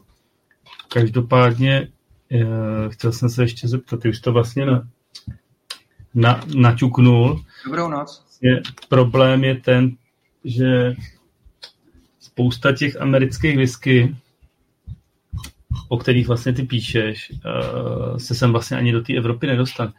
Uh, v čem myslíš, že je ten problém? Kde to vázne? Nebo... Čistě, teď budu mluvit jako like, ten problém je za mě prostě v tom, že nejsme dostatečně velký a zajímavý trh. Jako Evropa. V rámci, v rámci i Evropy, jo? protože samozřejmě pokud člověk vyjede za hranice, tak mnohdy o, Německo možná určitě, Francie, v Anglii, tam, tam teďka jsou určitý změny v rámci jako toho vztahu k americké whisky, tam, tam se člověk jako poslední dobou dočítá, nechci říct často, ale trošku častěji než dřív, že prostě některé ty o, trošku menší značky uvádějí svoje, svoje plnění na, na anglický trh tak si myslím, že to je jeden důvod. Prostě Česká republika pro Ameriku asi nebude úplně jako hned na prvních příč, příčkách jako toho, kam, kam ty lahve udávat. No a druhá věc je, a to je taky potřeba si uvědomit, že prostě některé ty plnění, a teď nemyslím jenom ty, o kterých se dočítáte v těch whisky novinkách, ale i ty plnění značek, který už třeba měli článek o palírně, nějakou recenzi, tak prostě ne všechny takovýhle podobné značky, v případě palírny, protože tam úplně vždycky samozřejmě není mezi tím rovnítko, prostě nemají ambici být uh, víc než národní, řekněme, prostě víc než uh, pro tu Ameriku. Jo. Ono je, jo, já teď budu trošku mít ty informace neúplně, řekněme, kompletní, ale Uh, ono to není tak, že prostě palírna, dejme tomu někde ve Wisconsinu, prostě udělá whisky, nechá ji stařit, nalahvuje to a prostě pak to rozešle do zbytku Ameriky. Jo, ono je to tak, že ty jednotlivé státy prostě mají samozřejmě svoji vlastní legislativu a těm palírnám se ne vždycky, pokud eh, v tom nevidí potenciál nebo třeba nejsou, řekněme, co se týče financí, zatím tak silný, tak se prostě nepouští do toho no, obchodování jako napříč i spojenými státy. Kolikrát prostě, a to se i píše právě v těch whisky novinkách, schválně e, se na to naráží, že prostě některá ta plnění některých značek jsou jenom pro domovský stát anebo pro pár států okolo, nebo najednou člověk tam prostě vidí, že tam je sice nějaký stát úplně na druhé straně Ameriky, ale je de facto sám v tom.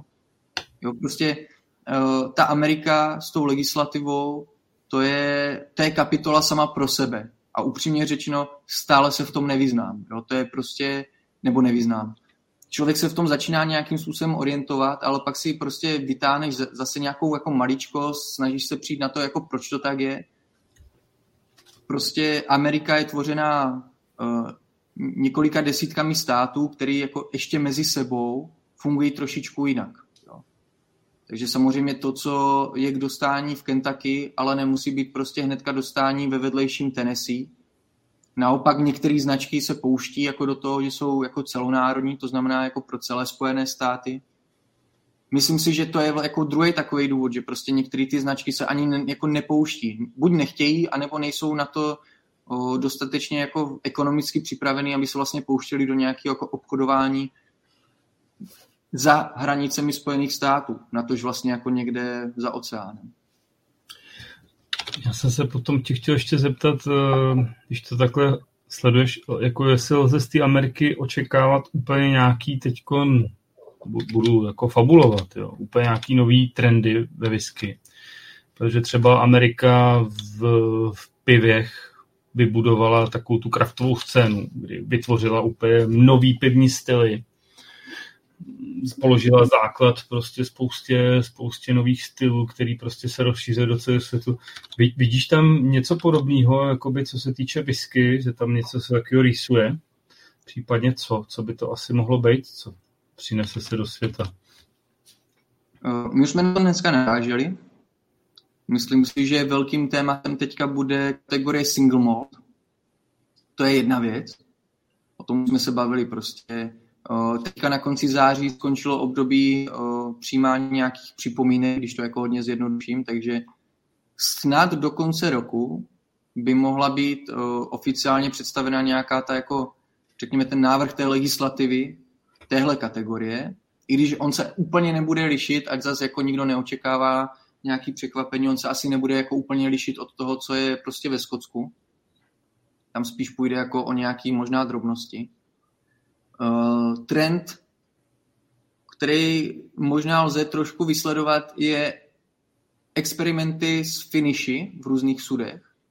A právě to, na co narazil, a to je spojení těch pivovarů a palíren, protože uh, de facto ta americká uh, kraftová scéna, co se týče whisky palíren, tak ona přišla s takovým jako spožděním zhruba 15, možná 20 let, právě po té vlně, pardon, právě po té vlně těch menších pivovarů, nebo dobře, tak ono asi v Americe jako menší znamená něco jiného než u nás menší, ale prostě těch řemeslných pivovarů, tak ono to přišlo s troškou jako spoždění.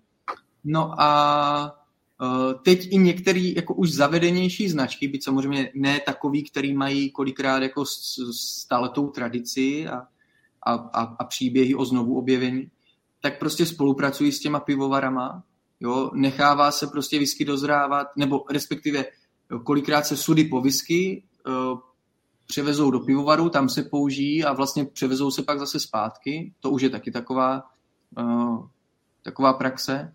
Takže myslím si, že single malt, určitě finiše v sudu, nejenom co se týče piva, ale i třeba co se týče tekily. To si myslím, že uh, jsou takový jako vlny přes rok vždycky, když toho vyleze trošičku víc. No a pak je otázka, jak moc se bude držet žitná. Protože za ty dva roky, co vlastně uh, mám tu možnost s Honzou ty stránky psát, tak ta žitná si myslím, že uh, se dostala do popředí zájmu i, i u palíren, kde možná jako dřív by se prostě, ne, že by tam nevznikla, ale možná by se zatím až tak nehnali. Hmm. To je asi podobně jako ve Skotsku, že jo, prostě dneska Space Aid palírny začínají dělat nakouřený whisky, tak prostě to, co, to, co do čeho by dřív nešli, tak to v té Americe se pouští do žita, no, třeba. Ale já jsem se chtěl v souvislosti s tou single mode kategorii ještě zeptat na jednu věc. Je nás tady většina milovníků tý skotský. Skotové jsou závislí na sudech eh, po amerických whisky, které se tam můžou používat jednou. Ale kategorie single malt whisky v Americe s tím jakoby podle mě krutě zatřese. Těch, těch sudů tam bude zůstávat v Americe čím dál tím víc a víc. Eh, znamená to, myslíš, něco jako pro nás, eh, nebo pro Skotsko, pro Irsko, ten přísun těch sudů tímhle tím směrem? Takhle, myslím si, že ten, řekněme, krátkodobý dopad to asi nebude. Je otázka, nakolik tu kategorii single malt vezmou v Americe, nechci říct vážně, ale nakolik se do toho pustí. Protože jasně, teď je to, řekněme, věc, kterou dělá víc palíren, ale pořád jich není takový množství. Jo?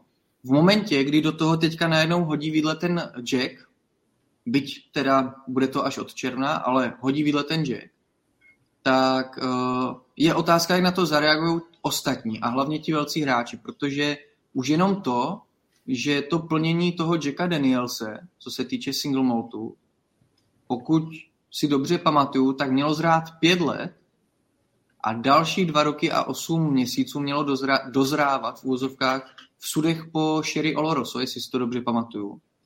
Tak najednou tady ale dospíváš k tomu, že vlastně, jasně, je to nějakých sedm let, sedm a kousek, ale už se s tím muselo prostě trošičku kalkulovat. V Jacku Danielsovi se změnilo vedení, tam je jiný uh, masterpalírník a ten vlastně při, uh, já si nemůžu vždycky vybavit za boha jeho jméno, ale možná, možná, si, možná si na něho vzpomenu. Ale on je tam asi dva roky, ne? Takže ano. on už jako ano. by si přebíral. A ono přebíral. A teď je vlastně otázka, to by třeba zajímalo upřímně mě, jak moc dopředu v tom Jackovi s tím jako pracovali. Jo? Jestli prostě uh, už to bylo v nějakou dobu uh, v, v plánu a prostě došlo tam jenom ke změně a, a, a člověk XY, který by tam jakýkoliv přišel, tak prostě už by to vzal jenom jakoby pod, pod svá křídla. A nebo jestli prostě to byl momentální nápad, protože uh, tomu se mi úplně nechce teda věřit, ale on sám řekl, že vlastně v rámci toho Jacka Daniel se chce uh, zachovat samozřejmě tradici, historii značky, takový ty klasické omáčky, abych tak řekl, ale zároveň chce inovovat. A to i tím směrem, který úplně Jack Daniels, uh, nebo kterým není Jack Daniels prostě pro toho běžného konzumenta typický. Hmm. Takže je to otázka. To, to jako já na tohle nedokážu odpovědět, ale myslím si, že ten krátkodobý efekt to nebude mít úplně nějaký velký. Tam no. opravdu bude záležet. No. No, ono to opravdu záleží. On to teda, jak říkáš, že oni začnou dělat finiše, tak on to ne, nejenom bude zastavení přílivu jakoby těch uh, sudů z Ameriky, ale bude to i odliv sudů z oblasti Cherezu, směrem do Ameriky. Nepůjde to už jenom prostě pro ty současné hráče, ale bude tyhle ty sudy chtít i Amerika ve větším a větším množství zřejmě. Takže ta poptávka tam bude asi vysoká. Navíc teda, když teďka úplně ještě tak jako odbočíme, tak uh, Brown Forman, že jo, uh, vlastník Jacka Danielse, tak uh, je to týden, co koupil mimo jiné Rum Diplomatico, nebo tu značku jako takovou. Jo, nej, jeden z nejprodávanějších rumů, tak jako jde, jde čekat, že samozřejmě těch sudů, který budou putovat směr, směr Venezuela, tak asi taky nebude malý množství najednou. Protože hmm. to se, to se pro ten rum určitě zhodí. A v Americe, troufám si říct, i přesto všechno, co jako svět zasáhlo v poslední dva, tři roky, tak nemůžu úplně říct, že, že by to vypadalo, že tam nejsou peníze. Teda. To si myslím, no, že Amerika úplně zasažená až tolik, jako my tady v Evropě nejsme. Navíc eh, se zrušily kvóty, kterými oni dlouhodobě trpěli, že jo, na dovoz alkoholu a vývoz. Ale já jsem ještě nedávno jsem pročítal nový whisky magazín a byl tam takový poměrně zajímavý trend, eh, který v Americe prej začíná bujet a to je, eh, že začínají v Americe prosazovat plíseň koji, z Japonska. A vlastně začínají používat místo sladování a podobných věcí. A no, už to tam prý kdysi bylo, tak já nevím, jestli jsi to taky zaregistroval. Tohle jsem teda nezaregistroval, to se omlouvám, tohle, tu, tahle informace mě teda ještě, ještě nezasáhla. A vlastně tahle ta plíseň z Japonska asi v Americe začíná taky, jako jo, protože bude pro ně daleko jednodušší Eh, řeknu, cukřovat ty hmm. jednotlivé ingredience v těch mešbilech. Takže možná i půjdou i touhle cestou. No. Ještě jsem se chtěl, chtěl zeptat té Americe, mm, co ty a moonshine?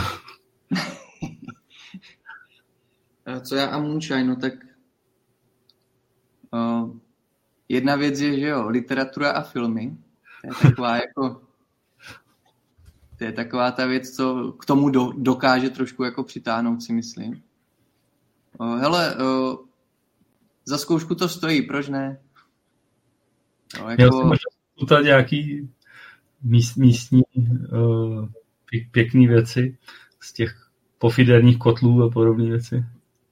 Uh, ne, jako nějakou, aspoň teda tak, jak to bylo na etiketě Moonshine whisky jsem měl, ale nemůžu úplně říct, že, že by to byl můj šálek čaje. Něco jiného je třeba už jako kukuřičná whisky. Jo, tam si myslím, že už je to trošičku o něčem jiným. Ale takový ty jako pokoutně, pokoutně pálený uh, spirity, který, uh, který byly jako v Bůh čem, to úplně s tímhle zkušenost zatím nemám, úplně se jako obávám, uh, jestli vůbec někdy budu. Měl Ale na druhou stranu, na druhou stranu teda musím říct, že samozřejmě pokud by, a to je určitě jako mým cílem se jako do Ameriky dostat, a ne, ne kvůli tomu, aby se člověk, a ty to nemyslím vůbec špatně, vyfotil před sochou svobody, tak pokud jako se tam někdy dostanu, tak určitě jako bych rád navštívil ne nějakou jako potemnělou garáž, kde se Bůh ví, co vyrábí, ale určitě bych jako rád navštívil takovou jako tu typickou Ameriku, opravdu nejenom jako ta velká města, ale, ale Kentucky, Tennessee, kde prostě člověk samozřejmě nejenom z literatury a z filmu, ale i z těch jako dostupných informací ví nebo má ponětí aspoň trošku, jak, jak to v těch zapadlých oblastech bylo, ale opravdu jako nasát do sebe tu atmosféru, protože já si ne, jako když se člověk dozvídá, Eh, jaký množství těch pokoutních paličů eh, tam fungovalo jo, v jistou dobu, tak to je prostě něco nepředstavitelného. Na druhou stranu, jako nejsme úplně daleko, že jo, můžeme se tady bavit o, o Skotsku, kde to jako o, mohlo, mohlo být jako ve stejnou, nebo ne ve stejnou, ale eh, v jiný čas, ale mohlo to být jako hodně podobné.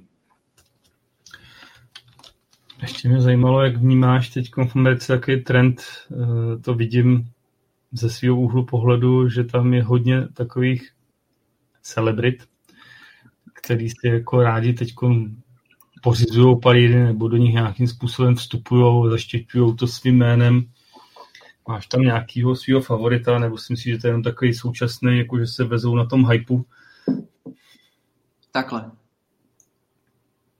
Myslím si, že to je prostě teďka upřímně, můj názor je takový, že to je modní vlna. Jo, prostě nejenom whisky, ale svět alkoholu jako takový si myslím, že musí prostě neskutečně táhnout. Pokud máš jenom uh, trochu víc financí, seš tou celebritou a dovedeš to prodat, tak si myslím, že prostě neříkám, že na to musíš vydělat hnedka jako uh, uh, na další tři generace, ale myslím si, že prostě to může dopadnout velice dobře. A co se týče té whisky samotné, no tak tam je to jako odraz vlastně tohoto, jo.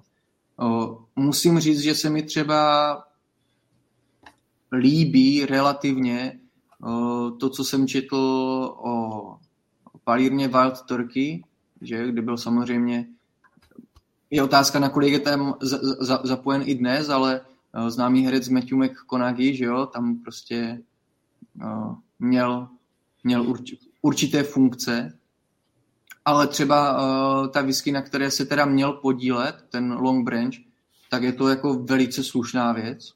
Proti tomu jako nemůže člověk nic vytknout, i když samozřejmě furt musíme mít jaksi na paměti, že tam je ten rod rasů, kteří uh, si myslím, že špatnou whisky by prostě jako v životě ne, buď ne, že neudělali, stát se může, ale určitě by jako nepustili do světa.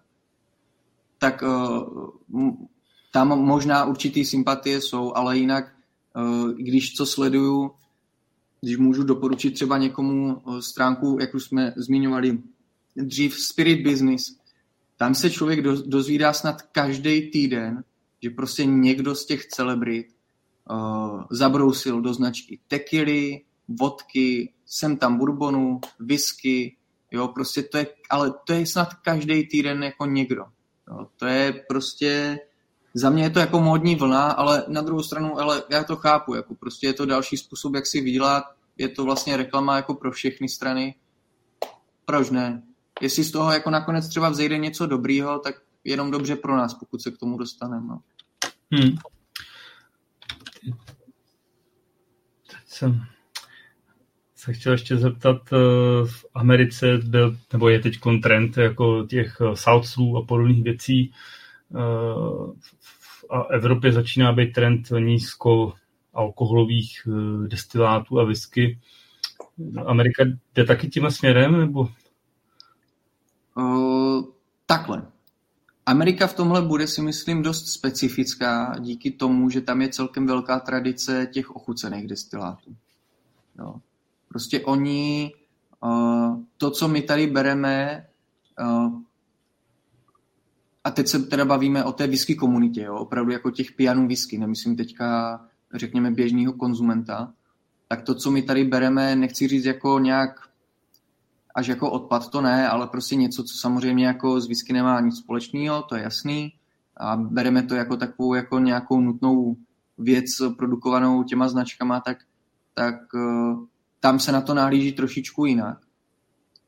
Prostě už uh, z historie uh, se přimíchávalo do, do těch řeknu, obilných destilátů i různý ovoce, po případě med a podobně. Oni tam k tomu mají trošičku jiný vztah. Jo. Kolikrát mě to až přijde, že se v tom dobrým vlastně uh, snaží jako trumfnout, kdo udělá jako zajímavější věc jo, z něčeho jako nečekaného. Trend jako nízkoalkoholových destilátů, ten jsem zatím nezaznamenal. Tam jako, když už, tak uh, opravdu jsou to spíš spirity, které jsou vlastně likéry na bázi whisky. Většinou prostě se jedná samozřejmě o med, jablka, třešně, javorový sirup jo, a podobně. Občas i tam zasáhne něco jiného. Nedávno, myslím, nebo nedávno, někdy kolem uh, prázdnin tam byl nějaký ostružinový liker, co jsem zmiňoval, nebo kávový, co jsem zmiňoval v těch novinkách. To je spíš vždycky tak jenom jako pro představu, že tam něco takového je. Ale trend vyloženě jako nízko, nízkoalkoholových jako drink, ne, ne drinků, ale nízkoalkoholových uh, whisky s uh, uvozovkama dole nahoře po stranách a uh, za, za dveřma, tak ten jsem tam teda jako nezaznamenal. Zatím. Tak to je asi dobře pro Ameriku. A čím si vysvětluješ to, že, že vlastně nám sem vozí v úzovkách ty, tyhle ty srágory medový a jablečný a... Uh, Myslíš, že jako tady je opravdu potom taková poptávka? Je a já se to pokusím vysvětlit na nějakým trošku jako po, pochopitelnějším příkladu. Jo. Já ne, nemůžu mluvit, jak je to v cizině, jako dejme tomu Německo, Francie, to, to možná byste mi dali vy větší jako informace, ale u nás v restauraci uh, jsou, řekněme, takový dva, tři typy jako zákazníků. Jo. Ten jeden je ke všemu otevřený a vlastně vy jste konec konců u nás uh, byli, že jo, na, v červenci na večeři. A máš prostě zákazníka, který je ke všemu otevřený, byť samozřejmě jsou věci, které mu nechutnají, ale minimálně jde prostě uh, na tu večeři s tím, že prostě ochutná. Ochutná to, co ta restaurace prostě vyrábí. Pak máš druhý, takový typ jako zákazníka, který už jde prostě trošku s nějakýma jako očekáváníma, zároveň prostě má už určitý jako mantinely v sobě, ale je to takový, že jako při určité komunikaci minimálně třeba se mu dá něco prodat, co by jako úplně třeba na první dobro jako nevyšlo, ten zákazník to ochutná a pak už je jako otázka, jestli se to setká nebo ne. Pak je třetí typ zákazníka, který prostě má jako svoje vyhraněný, jo, a tam se můžeš pak stavět na hlavu a, a nemyslím tím jenom jako tím, jestli ta surovina je víc nebo méně drahá, nebo prestižní, nebo jestli je to puntíkatý, jestli ti to dovezu prostě na stolečku se svíčkou. Ale ten má prostě svoje nastavené hrany a nechce vlastně nic jako úplně jinýho. Nechce žádný překvapení. No ale tohle, tohle do jisté míry jsou přesně tady tyhle spirity, které prostě jsou prvoplánově sladký, těží obrovským způsobem z toho, že vlastně mají za sebou to slovo whisky, to jako absolutně bez diskuze. Ať už je to uh, Jack Daniels, Jim Beam, to, co se tady prostě dá sehnat, jo, prostě ta značka je značka whisky v první řadě. To není značka prostě ochucených likérů, ale ten likér z toho těží. No je potřeba si uvědomit, že prostě v České republice jsme národ, uh, bohužel, jako musím říct, jsme, ještě pořád, asi dlouho budeme, prostě národ, co miluje sladký. To se ukazuje napříč jako tím alkoholem, kdy já nikdy nebudu odmítat jako člověka, který má rád sladký rum, pane bože, tak jako je to každýho věc, píte si, co chcete, hlavně když vám to chutná. Na druhou stranu, tohle je přesně to, co ty likéry vlastně dokážou v tom člověku uspokojit. Že jo? Je to ta sladká chuť, ono to trošku laicky řečeno jako štípne, popálí, no jo, ale pak tam máš ten krásný dojezd, medový, třešňový, jablečný, jakýkoliv. Ono to vypadá, že vlastně nic moc extra nepiješ, i když toho piješ velké množství. Nechci vidět to ráno potom. No. Ale to je, ty likéry, uh, konkrétně aspoň u nás, v mých očích prostě přesně splňují to, co chce ten koncový zákazník v České republice. Jo, prostě my bohužel zatím nejsme, uh, si myslím, bych tak řekl, ten mainstream není určitě to, co jsme třeba bez nějaký jako arogance, jo, my dva, nebo lidi, co na nás koukají, nebo ti, co komentují něco na skupinách, to prostě, to, tohle nejsou koncoví zákazníci. Koncoví zákazníci to je těch 10 milionů, 100 tisíc, 199 tisíc, no a, a, a vy ta tisícovka a půl, co jste na skupině whisky.cz.sk, tak vy si, vysypíte tam uh, to svoje, jo, za co dáte dvakrát, třikrát větší cenu, ale nikomu nevysvětlíš v ten moment, uh, že, že je to prostě narvaný cukrem, to je dochucovaný, že vlastně na druhý den ti bude extrémně špatně, pokud to přeženeš. A ve výsledku vlastně nemáš toho pořádný zážitek, protože jako když už, tak proč si radši nedat jako dobrou medovinu? Jo. A nebo si radši nedat, dobře, když se bavíme o tom Jackovi, proti kterému já takhle jako nic nemám, prostě je, je to pití na určitou jako příležitost v mých očích, tak už si radši prostě dát toho klasického medového čeka s černou etiketou a necpat do sebe prostě eh, medy z kořice a podobně. Pochutnám moc rád, ale jednou. Ať prostě člověk ví, jako co to je samozřejmě zač to jako bez diskuze. Tohle si myslím, že, že by mělo jako platit napříč pro každého piana, rumu, whisky, ginu, prostě obecně nachutnávat ty destiláty, tak, tak jako jsme se bavili vlastně na začátku, ale uh, výhoda tady těch likérů je, že to přesně jako sedí jako pro nás. To je úplně, to je úplně ham. Dobrá. Uh, prosím tě, Amerika uh, samozřejmě má svoji severní sestru, to je Kanada. To, ta, ta je, řekl bych, jako jestli Amerika tady je v nějakým menším úhlu zájmu, tak řekl bych, Kanada je úplně jako mimo zájem. Sleduješ eh, Kanadu, protože tam je taky poměrně velká oblast žitné whisky, že jo? To je meka, bych řekl. Řekl jsi to naprosto přesně. To je jako, pokud se třeba bavíme o žitné whisky, tak jako nezmínit třeba k Americe Kanadu by bylo skoro až jako fópa, ale a na druhou stranu já se vlastně nedivím, že to, že to kolikrát jako člověka nenapadne, protože ta Kanada stojí mnohdy tak trošku na bok, i když často zdroje žitné whisky amerických značek jsou právě i z Kanady, to je, to je důležitý zmínit. Eh, dění v Kanadě sleduju spíše jako po jednom oku, než po dvou, a, ale na druhou stranu, když už něco jako se tam děje, tak si o tom přečtu velmi rád.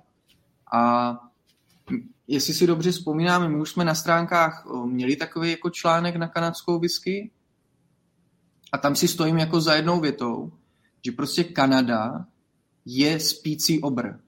Jo? Já netvrdím, že kdyby se ten obr probudil, že bude prostě najednou číslo jedna na mapě z whisky světa. To určitě, nebo určitě, to asi ne. Na druhou stranu, kdyby se ten obr probudil, tak si myslím, že prostě je to pro ten whisky svět jedině dobře, protože ty obrovské zásoby těch surovin, které oni mají a to, co, nebo jaký kvanta toho oni dokážou vyprodukovat, to je jako opravdu velké množství. Ale to všechno padá, nebo drtivá většina padá vlastně jenom Kanada, Amerika, jo, tam prostě, a hlavně teda Amerika. Ať už prostě k těm značkám, co mají Kanadu jako svůj zdroj, anebo jako prostě koncový trh. Ale Kanada si myslím, že kdyby, kdyby se tam cokoliv náhodou stalo, jo, a, a ta Kanada se trošku víc probudila k životu, tak je to jedině dobře. Jedině dobře. Vznikla by totiž možná lehonká protiváha právě i té Americe. Ono, tam prostě v té části světa ta Amerika to táhne, kež by se k ní přidala ta Kanada. Aspoň trošku silnějším, řeknu, nebo v rychlejším tempu, nebo jak to říct. Prostě ta Kanada, Kanada produkuje hodně, ale na rovinu koho to jako zajímá, že jo, u nás. nebo u nás. Jako ono obecně. Koho to jako zajímá, ta Kanada? Myslím si, že moc lidí, kteří, kteří mají jako, jako číslo jedna Kanadu, pokud se někdo přihlásí, tak má, tak má můj obdiv a nemyslím to jako teďka vůbec, vůbec vezmu. Prostě ta Kanada to je takový přívěšek, no. Já teda musím přiznat, že taky, jako jestli bych to spočítal na prstech dvou ruky, kolik, kolik jsem ochutnal, tak nevím, jak, jako na kolik ty ochutnáváš tady ty věci z té Kanady. Pokud je příležitost, pokud je příležitost, tak, tak, tak rád, ale zase je, musím říct to B, ono těch příležitostí prostě tolik není na tu Kanadu. Hmm. To, je jako, to je jako nutně, nebo nutno zmínit. Jo, můžeme se tady bavit o značkách, jako je třeba Crown Royal, samozřejmě to, to je trošičku jako s nás dostupnější, ale pak, pokud bychom se bavili o něčem specifičtějším, tak už to jsou jako opravdu ty, řeknu, supermarketové blendy v mnoha případech. To jako jednou ochutnáš, ale na druhou stranu tam nemáš jako mo- moc motivaci jako se v tom dál nějak uh, pohybovat.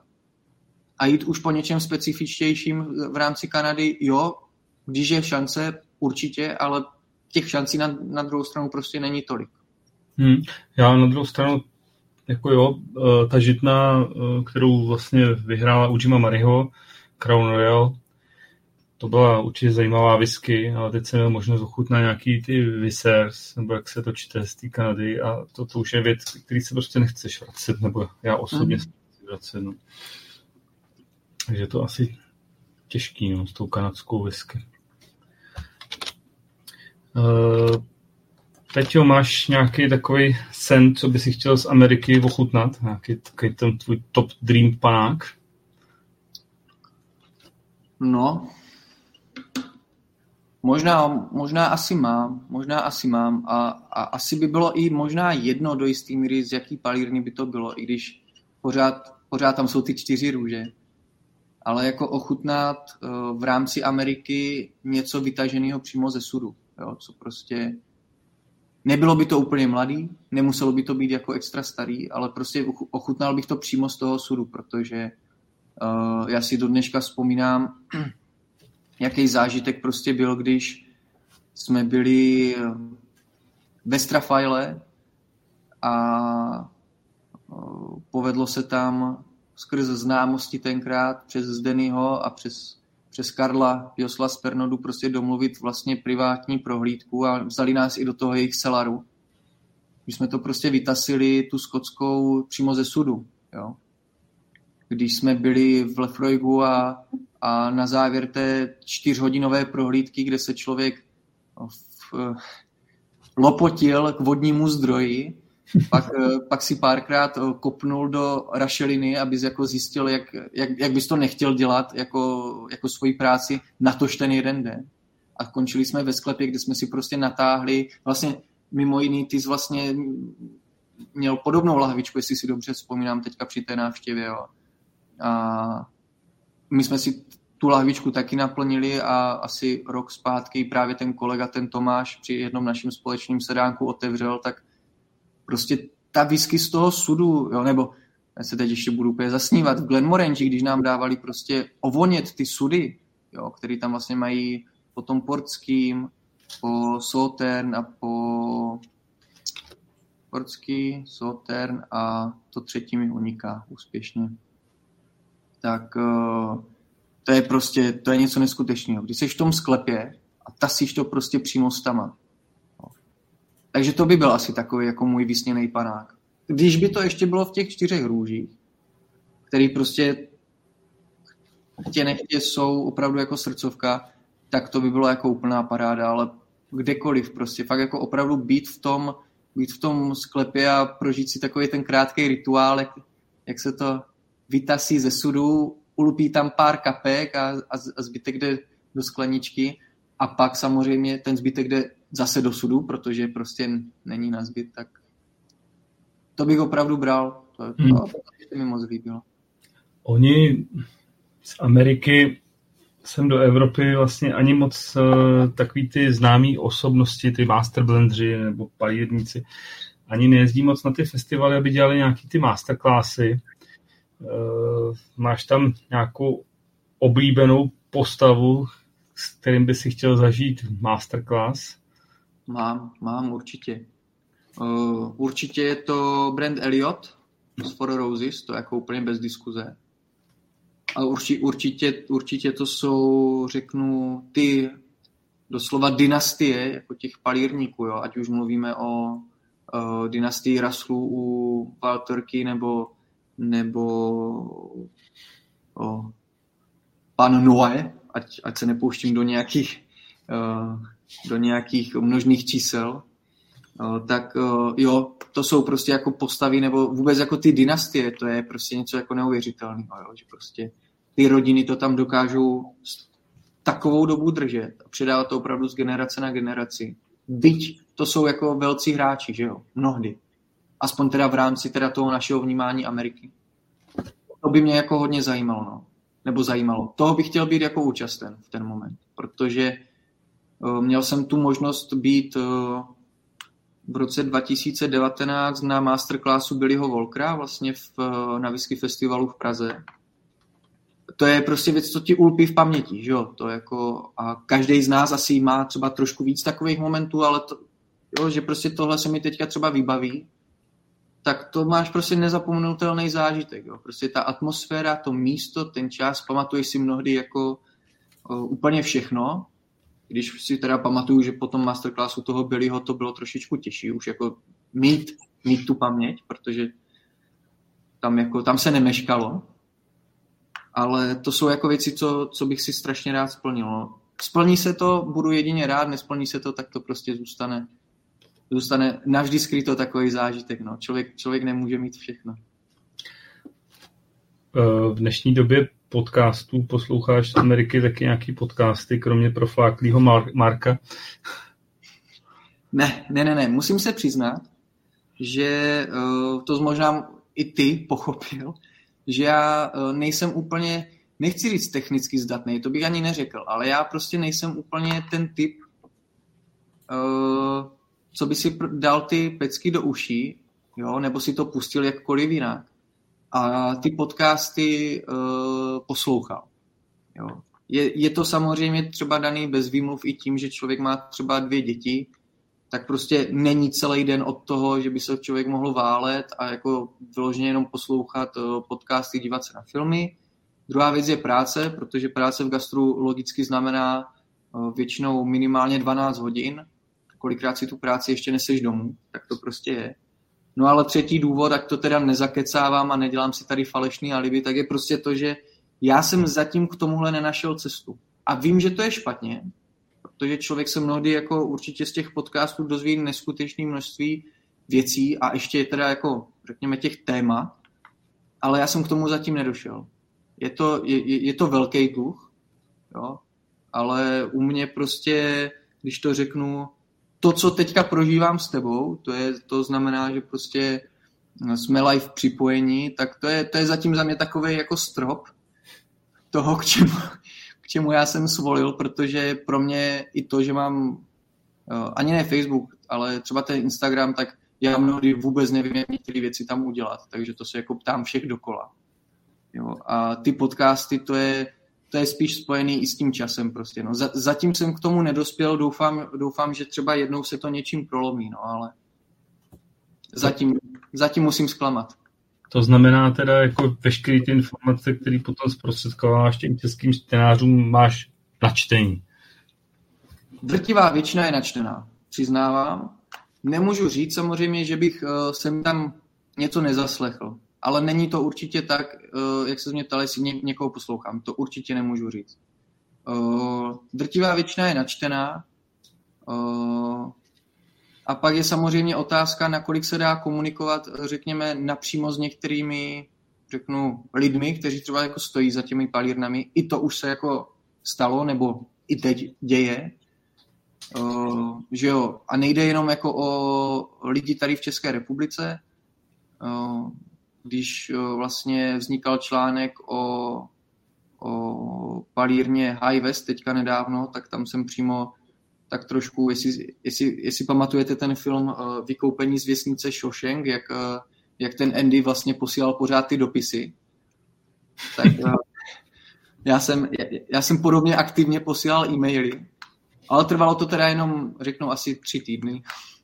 Pak se teda někdo ozval, tak já jsem tam potřeboval vyřešit, řekněme, jednu takovou jako faktickou věc. Ale i to je asi jako možnost. Ale drtivá většina je prostě načtená. Tak to je. A bez nějakého jako řeknu zapírání nebo opravdu jako vytváření tady nějakých mlh. Uh, jo, je to prostě načtený. V Americe jsem nebyl a doufám, že budu. A proto si myslím, že to označení mnohdy jako, že tomu rozumím nebo že jsem na to expert není prostě přesný, protože expertem na tu americkou whisky může být kdokoliv, kdo se tomu prostě trošku víc pověnuje. V tom případě teda. Tak jo, chtěl bych se teď, ty už to naznačil, že jste se dali dohromady s Honzou a vlastně začal si pro něj psát tyhle ty články, co se týče Ameriky. Mě by zajímalo, jak jste se vlastně poznali a jak to vznikla ta spolupráce. No, tak to je... Takhle, jestli se už budeme bavit v těchto intencích, tak to už je to příjemnější, protože já jsem měl strach, čím mě tady budeš dusit v rámci té Ameriky. Ale uh, abych teda se vrátil uh, k tvojí otázce, tak uh, musím říct, že vlastně tak, jak jsi mě zarazil někdy, někdy hodinu, hodinu a půl zpátky, tak já jsem vlastně Honzíka začal sledovat s jeho stránkama někdy v roce 2020, duben, květen, zhruba když končila ta první vlna a četl jsem ho neúplně pravidelně. Jo, prostě vnímal jsem, že tady něco takového je. No, pak jsem teda pochopil, jak si, že už je to tady díl. Myslím, že tam že on to má od března 2019, takže teďka už bude čtvrté výročí v březnu. Tak jsem teda si to načítal pak všechno zpětně a nebudu kalit vodu, když ti řeknu, že jsem párkrát prostě už přemýšlel nad tím, že bych v rámci jako té whisky rád stvořil něco, kde se budu moct jako, řekněme, realizovat. Protože já tím, že mám vystudovanou češtinu a jak si mířil jsem, řekněme, eh, na tu žurnalistickou dráhu, aspoň takhle jsem to měl jako v hlavě, tak já jsem prostě vždycky chtěl, i když nakonec teda ten život nabral směr gastro, chtěl jsem to vždycky nějakým způsobem využít. No a teď prostě během toho, řekněme půl roku, než, než došlo na Vánoce 2020 a na Honzovu velkou vánoční soutěž, tak jsem prostě párkrát řekl doma přítelkyni, že jako přemýšlím, jestli se třeba tomu týpkovi, co to píše, jako neozvat. Jo? Ale ne prostě stylem, jako že bych se mu tam chtěl úplně vtírat, ale jestli by třeba nechtěl sem tam jo, někoho, kdo vyhodí článek na nějaký téma, který si třeba klidně on řekne sám. Jo? Ale že by prostě měl k sobě takovou přicmrndávku, která by mu třeba mohla trošku odlehčit a zároveň já jakožto o, o, teda ten člověk, co chce se nějakým způsobem o, pod něco podepsat, tak uh, jestli bych se mu třeba jako neozval, ale furt ve mně bylo takový to tlačítko prostě jako nedělat to, jo, protože prostě bral jsem to tak, že ty stránky poznej whisky v mých očích nějakým způsobem jako trošičku rostly. Uh, říkal jsem si, že asi jakoby nebyl úplně ten správný způsob, jako se tam sám takhle jako nějakým způsobem jako vtírat nebo navážet nebo prostě jako dávat se tak jako v šanc. Ale naštěstí, naštěstí došlo na velkou vánoční soutěž dva roky zpátky. No a Honza tam vlastně vydal uh, mimo tu soutěž ten dotazníček. Jo, jestli, jestli by nestálo za to třeba uh, přibrat nějaká témata nebo rubriky. A zároveň, když pak ta soutěž se vyhodnotila a vyhodnotili se nějakým způsobem i ty odpovědi, tak on tam vlastně zmínil, že pokud, eh, pokud bych někdo o někom věděl, nebo by měl někdo zájem, tak ať se mu ozve. No a to vlastně byla taková jako nahrávka pro mě, protože já jsem v ten moment teda, i když jsem na tím ještě furt pár dnů přemýšlel, protože to bylo kolem vánočních svátků a ta korespondence e-mailová takhle i probíhala, tak jsem ještě chvilku vál, nakonec jsem Honzovi napsal, když jsme si vyměnili pár e-mailů a vzešla z toho ta Amerika, o kterou já už bych ti teďka lhal. A myslím si, že mi to Honza úplně jako nepřisuzoval, že jsem si tak jako o ní řekl sám a vlastně tam to celý do sebe, jak se ptal na začátku, tam to do sebe trošku jako zapadlo. Jo, prostě ta Amerika mě svým způsobem nějakým jako uh, rajcovala, řekněme. prostě byla mi pochutí, byla v mým středobodu zájmu, tak jako třeba ta skotská. Takže tam to do sebe zapadlo, domluvili jsme se na té Americe, no a uh, plácli jsme si, myslím si, ještě virtuálně teda samozřejmě někdy, někdy během vánočních svátků s tím, že teda od ledna to spustíme. Já, dohodli jsme se na nějakých jako vykopávacích článcích, to vlastně byla ta historie, výroba a rozdělení whisky v Americe. No a pak už jsme se vrhli vlastně na ty samotné články. Do dneška musím říct, že mi Honza dává neskutečnou volnost. Takovou asi bych těžko někde jinde měl, pokud by se jednalo o něco, řekněme, uh, více uh, směrem jako zaměstnání, to prostě já si můžu psát de facto o čem chci, když to tak řeknu. Posílat to Honzovi můžu tak říkajíc, kdy chci, to už jsem taky pochopil, byť to nedělám rád, ale za, za to se mu budu asi omlouvat po celou dobu, co, co, co s ním budu spřažen. No a jediný, čemu jsem se teda dlouho bránil, a s tím bojuju teda dodnes, tak, je vlastně, tak jsou vlastně recenze. Jo. Protože oni ty články o těch palírnách se svým způsobem píšou dobře. Jo. Prostě to si seženeš informace. Jo. U některých je to těžší, u některých je to lehčí. No, pak je samozřejmě trošku problém, když se ti ty informace úplně nepřekrývají, tak najednou si musíš začít dověřovat. Ale vlastně to se píšeš. Tam jde o to, aby to bylo pro lidi nějak pochopitelný, čtivý, aby to mělo hlavu a patu. Kategorie rozepsat nebo historii, to si myslím, že je vděčný čtení, protože že jo, jako mít nějaký střípky a, a rádo by takový ty zákulisní informace z historie, to je prostě, to jsou zajímavosti. Ale ty recenze s tím jsem strašně dlouho bojoval. A vlastně jsem to, jestli si dobře pamatuju, nechal až na léto, někdy po půl roce, kdy už teda i Honza mě přesvědčoval, že by jako bylo dobrý nějakou recenzi udělat. Jenže já jsem měl strašný strach z toho hodnocení. Já jsem prostě nevěděl, jako jak k tomu přistoupit. Protože když mi něco nechutná, tak já se, a to je možná trošku postižení, postižení jako prací. Jo? Já se prostě v tom snažím vidět pořád tu jako lidskou práci. Jo? Prostě já nikdy, nebo z největší pravděpodobností nikdy nebudu pálit whisky. Jo? To jako Nevím, co by se muselo stát, nebo kolik uh, eurojackpotů bych musel zhrábnout, ale z největší pravděpodobností jako palírnu whisky mít nebudu. Ty koule na to jít do něčeho takového mít rozhodně nebudu, už jako s dvěma dětma na krku asi ne. Jo, to prostě možná tak sám za sebe a to ještě teda by mě musel teda hodně dlouho někdo přesvědčovat. No a teď jako hodnoť práci, byť někde v Americe, ale někoho jiného, že jo? Jakým způsobem, jak k tomu přistoupit, jakou si udělat tu škálu bodovou?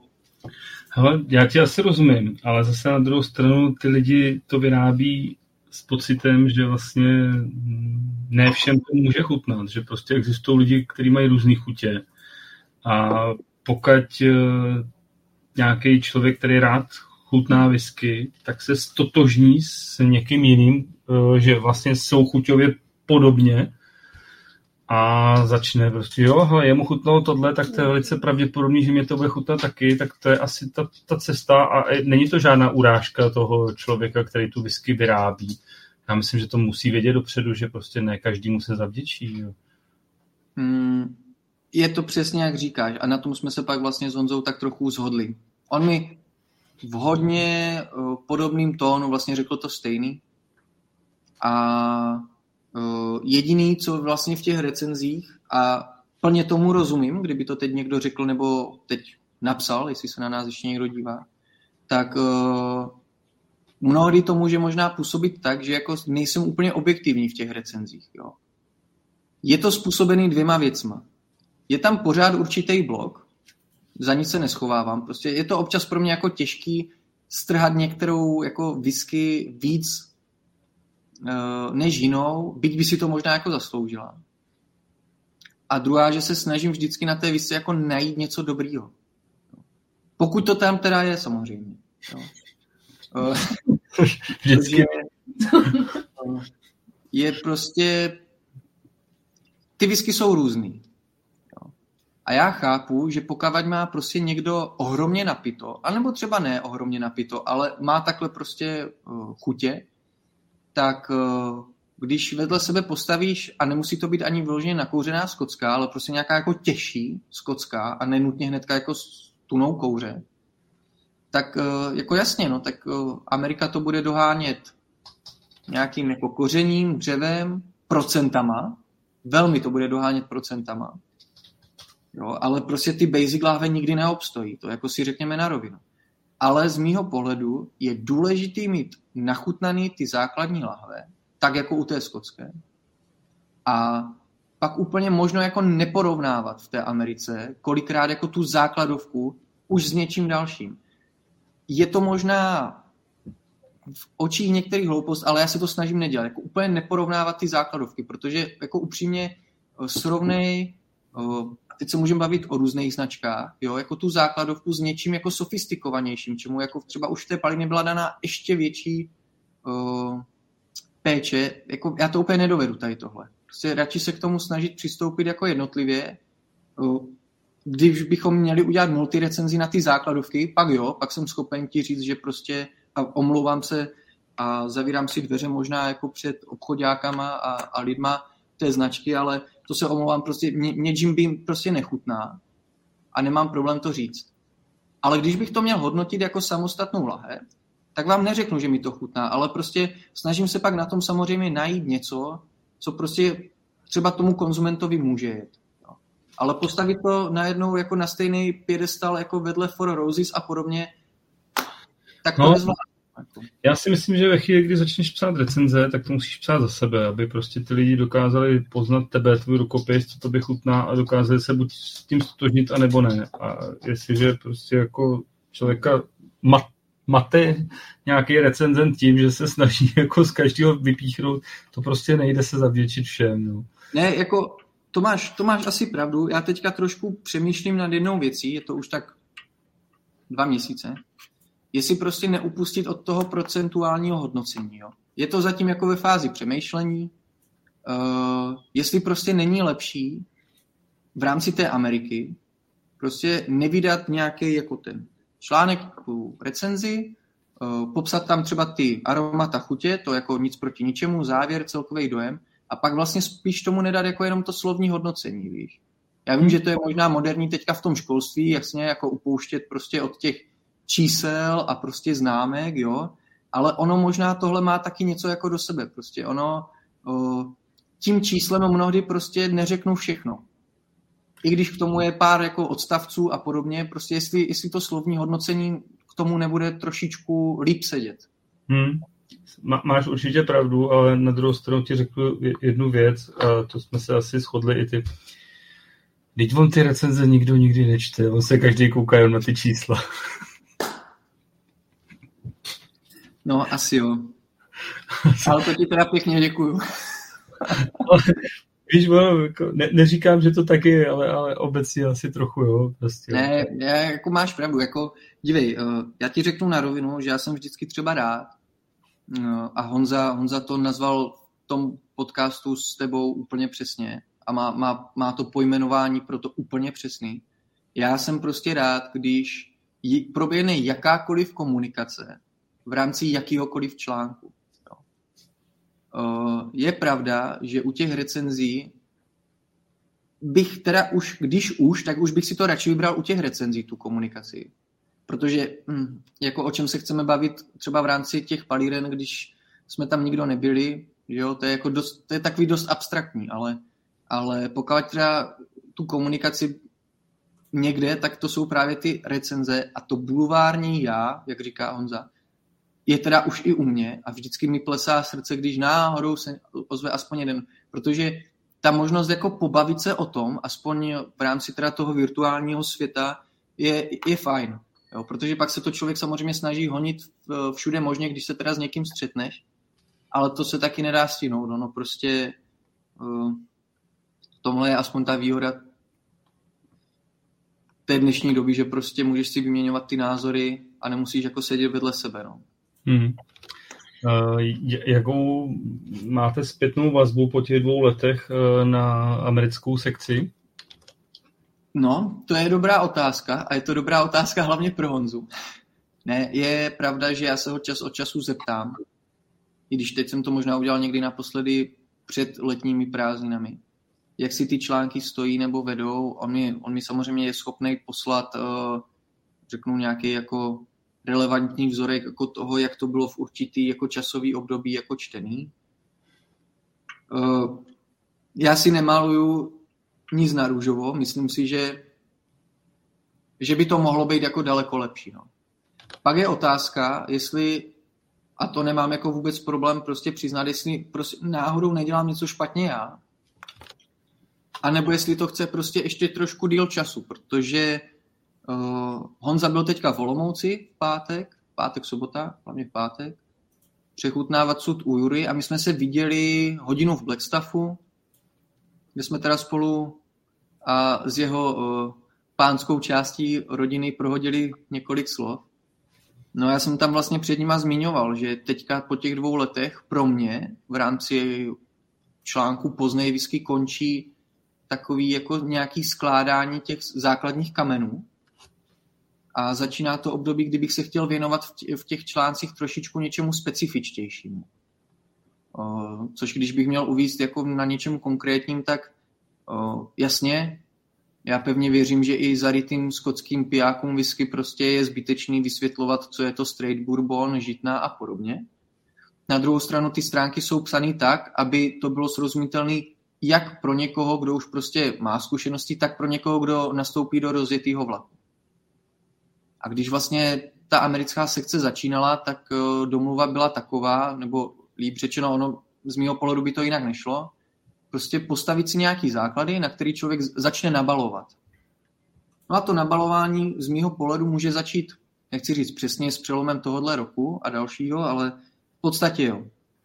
My jsme si prošli různými kategoriemi, seznámili jsme se už prostě s pár palírnami, s nějakými styly, udělali jsme pár recenzí. No já bych se teďka strašně rád věnoval třeba tomu, co může zajímat a na co jste mimochodem narážel dneska i ty, co může zajímat právě už ne jako nováčky, že bych najednou chtěl jako nějak dávat bokem, ale co by mohlo ještě víc právě zajímat ty zkušenější. Jo, to znamená dřevo, bednářství v Americe, víc rozepisovat ty jednotlivé kategorie, protože žitná není jenom žitná. Jo? To je prostě, to je několik stylů žitných, který se samozřejmě pod tu žitnou schovají a vlastně seznámit už ty čtenáře s trošku jako většími detaily té americké whisky, protože my jdeme pořád po nějakým povrchu.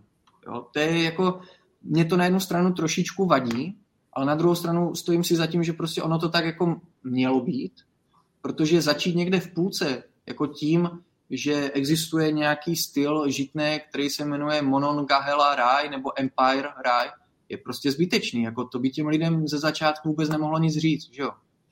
Ale v momentě, kdy si člověk trošku jako vystaví nějaký svůj jako předvoj a může to začít skládat na sebe, tak si myslím, že to může dávat trošku větší smysl, větší význam ale zároveň to jsou třeba informace, které pevně věřím, nebo chci věřit tomu, že můžou být mnohem zajímavější i pro lidi nejenom jako seš ty, ale jako je spousta dalších, jo, v těch skupinách, na těch fórech, kteří jasně určitě mají nějaký povědomí a s tím, eh, kolik toho máte nejenom načteno, ale i jako v rámci praxe odzkoušeno, tak vás třeba některé věci stále nepřekvapí, ale furt už tam najednou můžeš jako najít něco, nad čím se pozastavíš a bude to jako nová informace. Ale k tomu se teďka vlastně pomalu dostávám. No.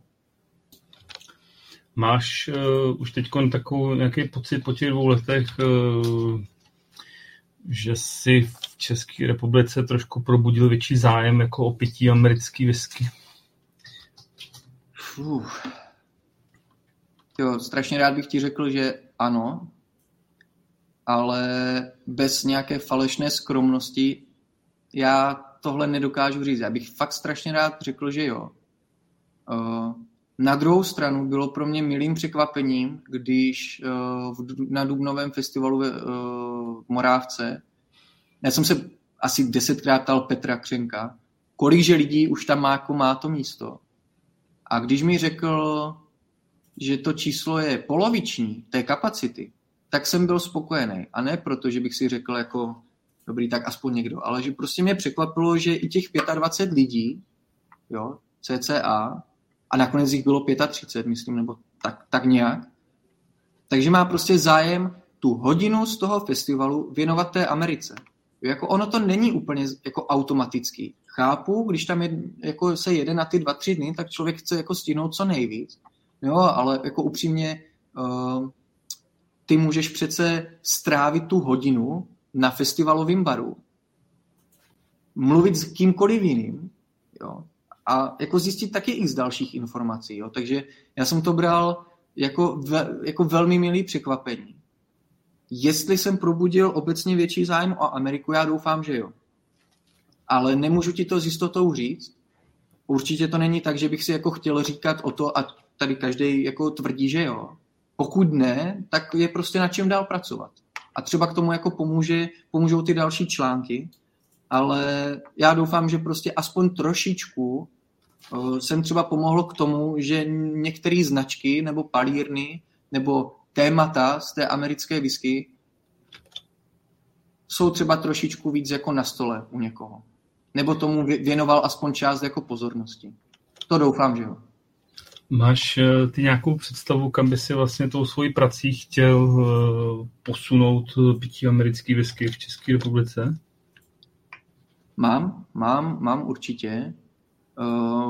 Těch představ je trošku víc. Jedna je, že samozřejmě, o tom jste se bavili mm, v minulém díle s Krištofem, prostě u nás úplně není ta praxe, že přijdeš do baru a budeš tam mít toho prošedivělého barmana, který uh, už možná sice není nejmladší, ale za barem působí neskutečně svěže a prostě vidíš tu zkušenost to se u nás nenosí, takže asi nemá cenu si tady malovat, že prostě za tím barovým pultem bude člověk do nekonečná.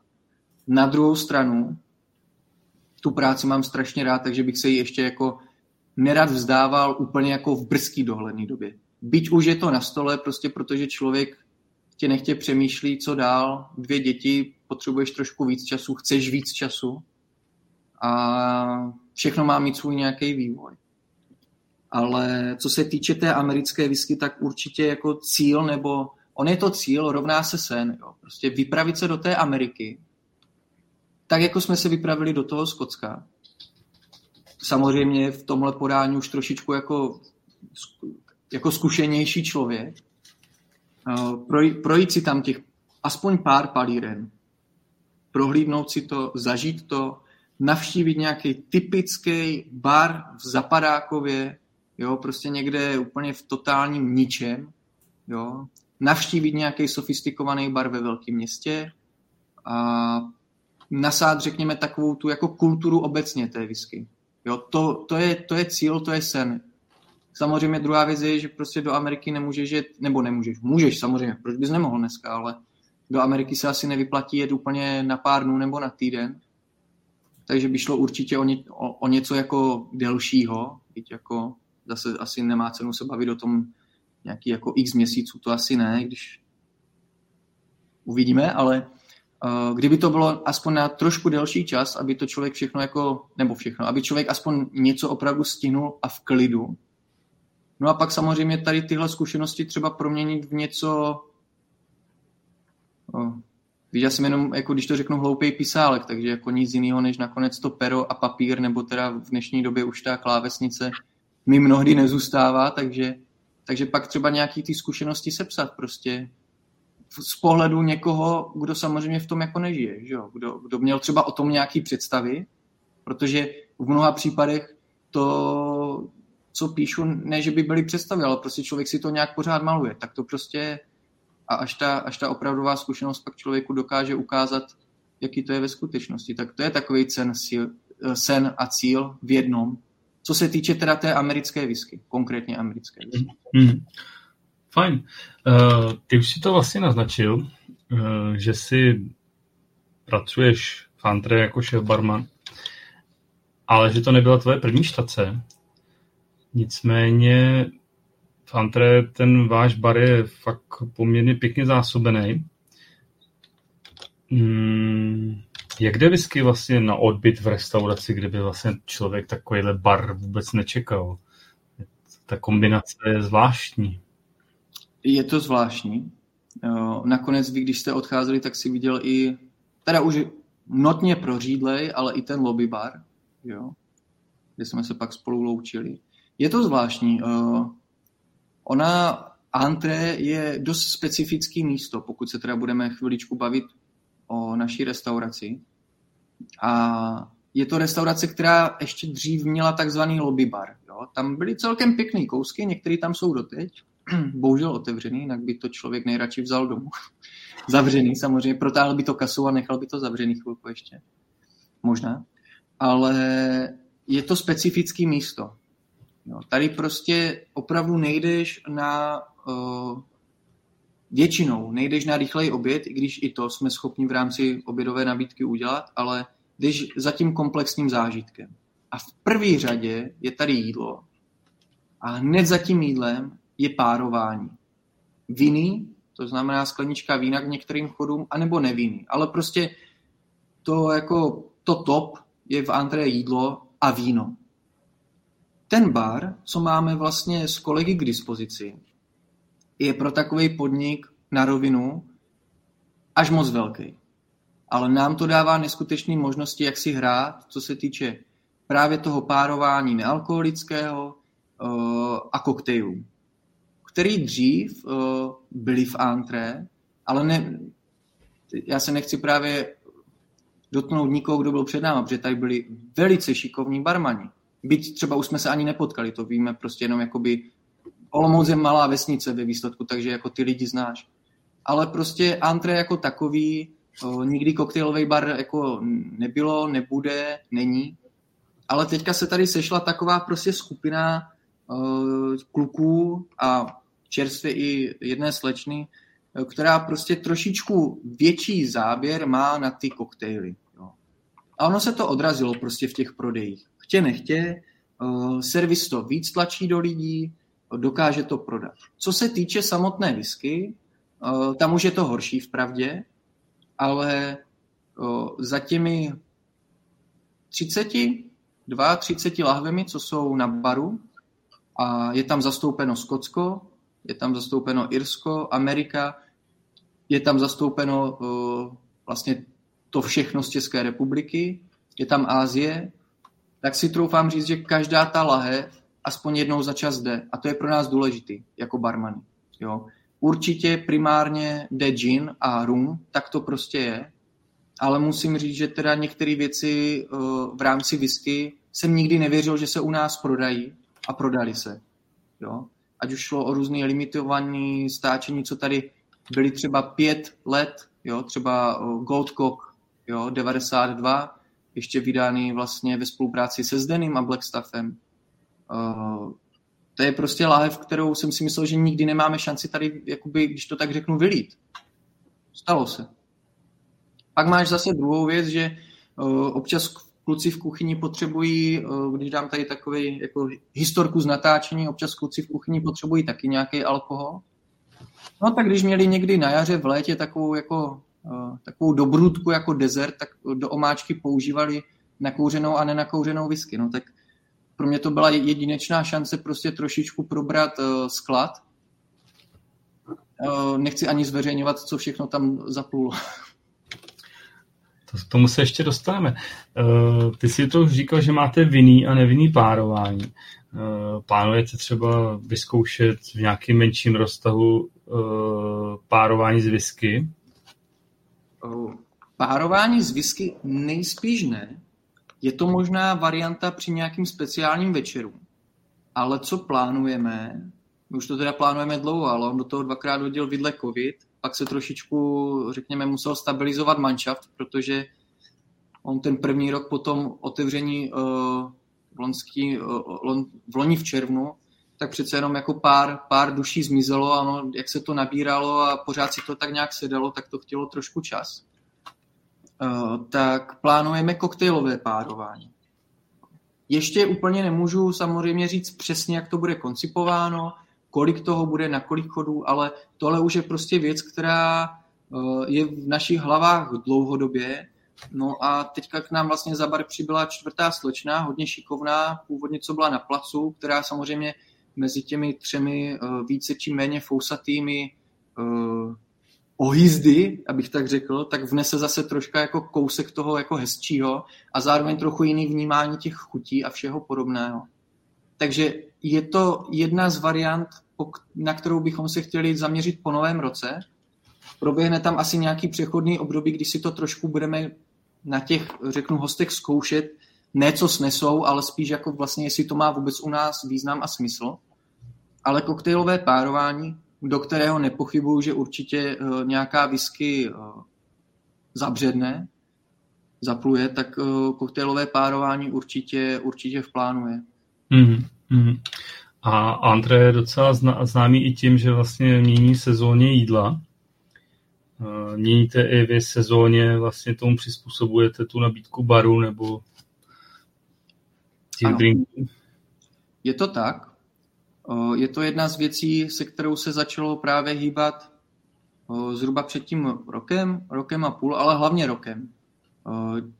V momentě, kdy mi tak říkají, ten bar trošku spadnul do klína, já, tak já mám obrovský štěstí na svý kolegy za barem. Byť jestli to budou někdy sledovat, tak to všechno popřu a řeknu, že to má za následek Rittenhouse, Artback a Springbank.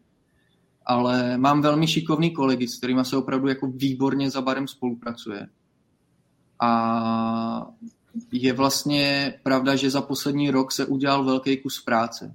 Jo, prostě překopal se trošičku nápojový lístek, trošičku, neříkám hodně, ale trošičku.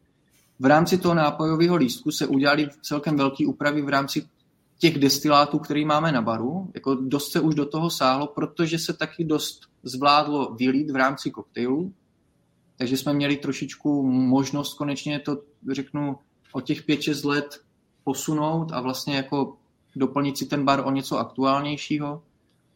No a zároveň trošičku jako víc zapracovat na těch koktejlech, i když pravda pak dostává na frak zase trošku káva u nás, ale na těch koktejlech se hodně zapracovalo. No a momentální situace je taková, že jsme těsně před uh, uvedením nového koktejlového menu s tím, že vlastně to stávající je někdy od začátku července. Tam jsme úplně nezachytili ještě ten červen, ale bylo v podstatě takové letní, odlehčenější, i z destilátů, který na první pohled třeba dokážou působit tvrdě nebo řekněme těžce, tak se udělali velmi, velmi lehké drinky. Vy jste vlastně taky, pokud si dobře pamatuju, tak jste měli koktejl na grapě, jestli dobře tuším, a z whisky.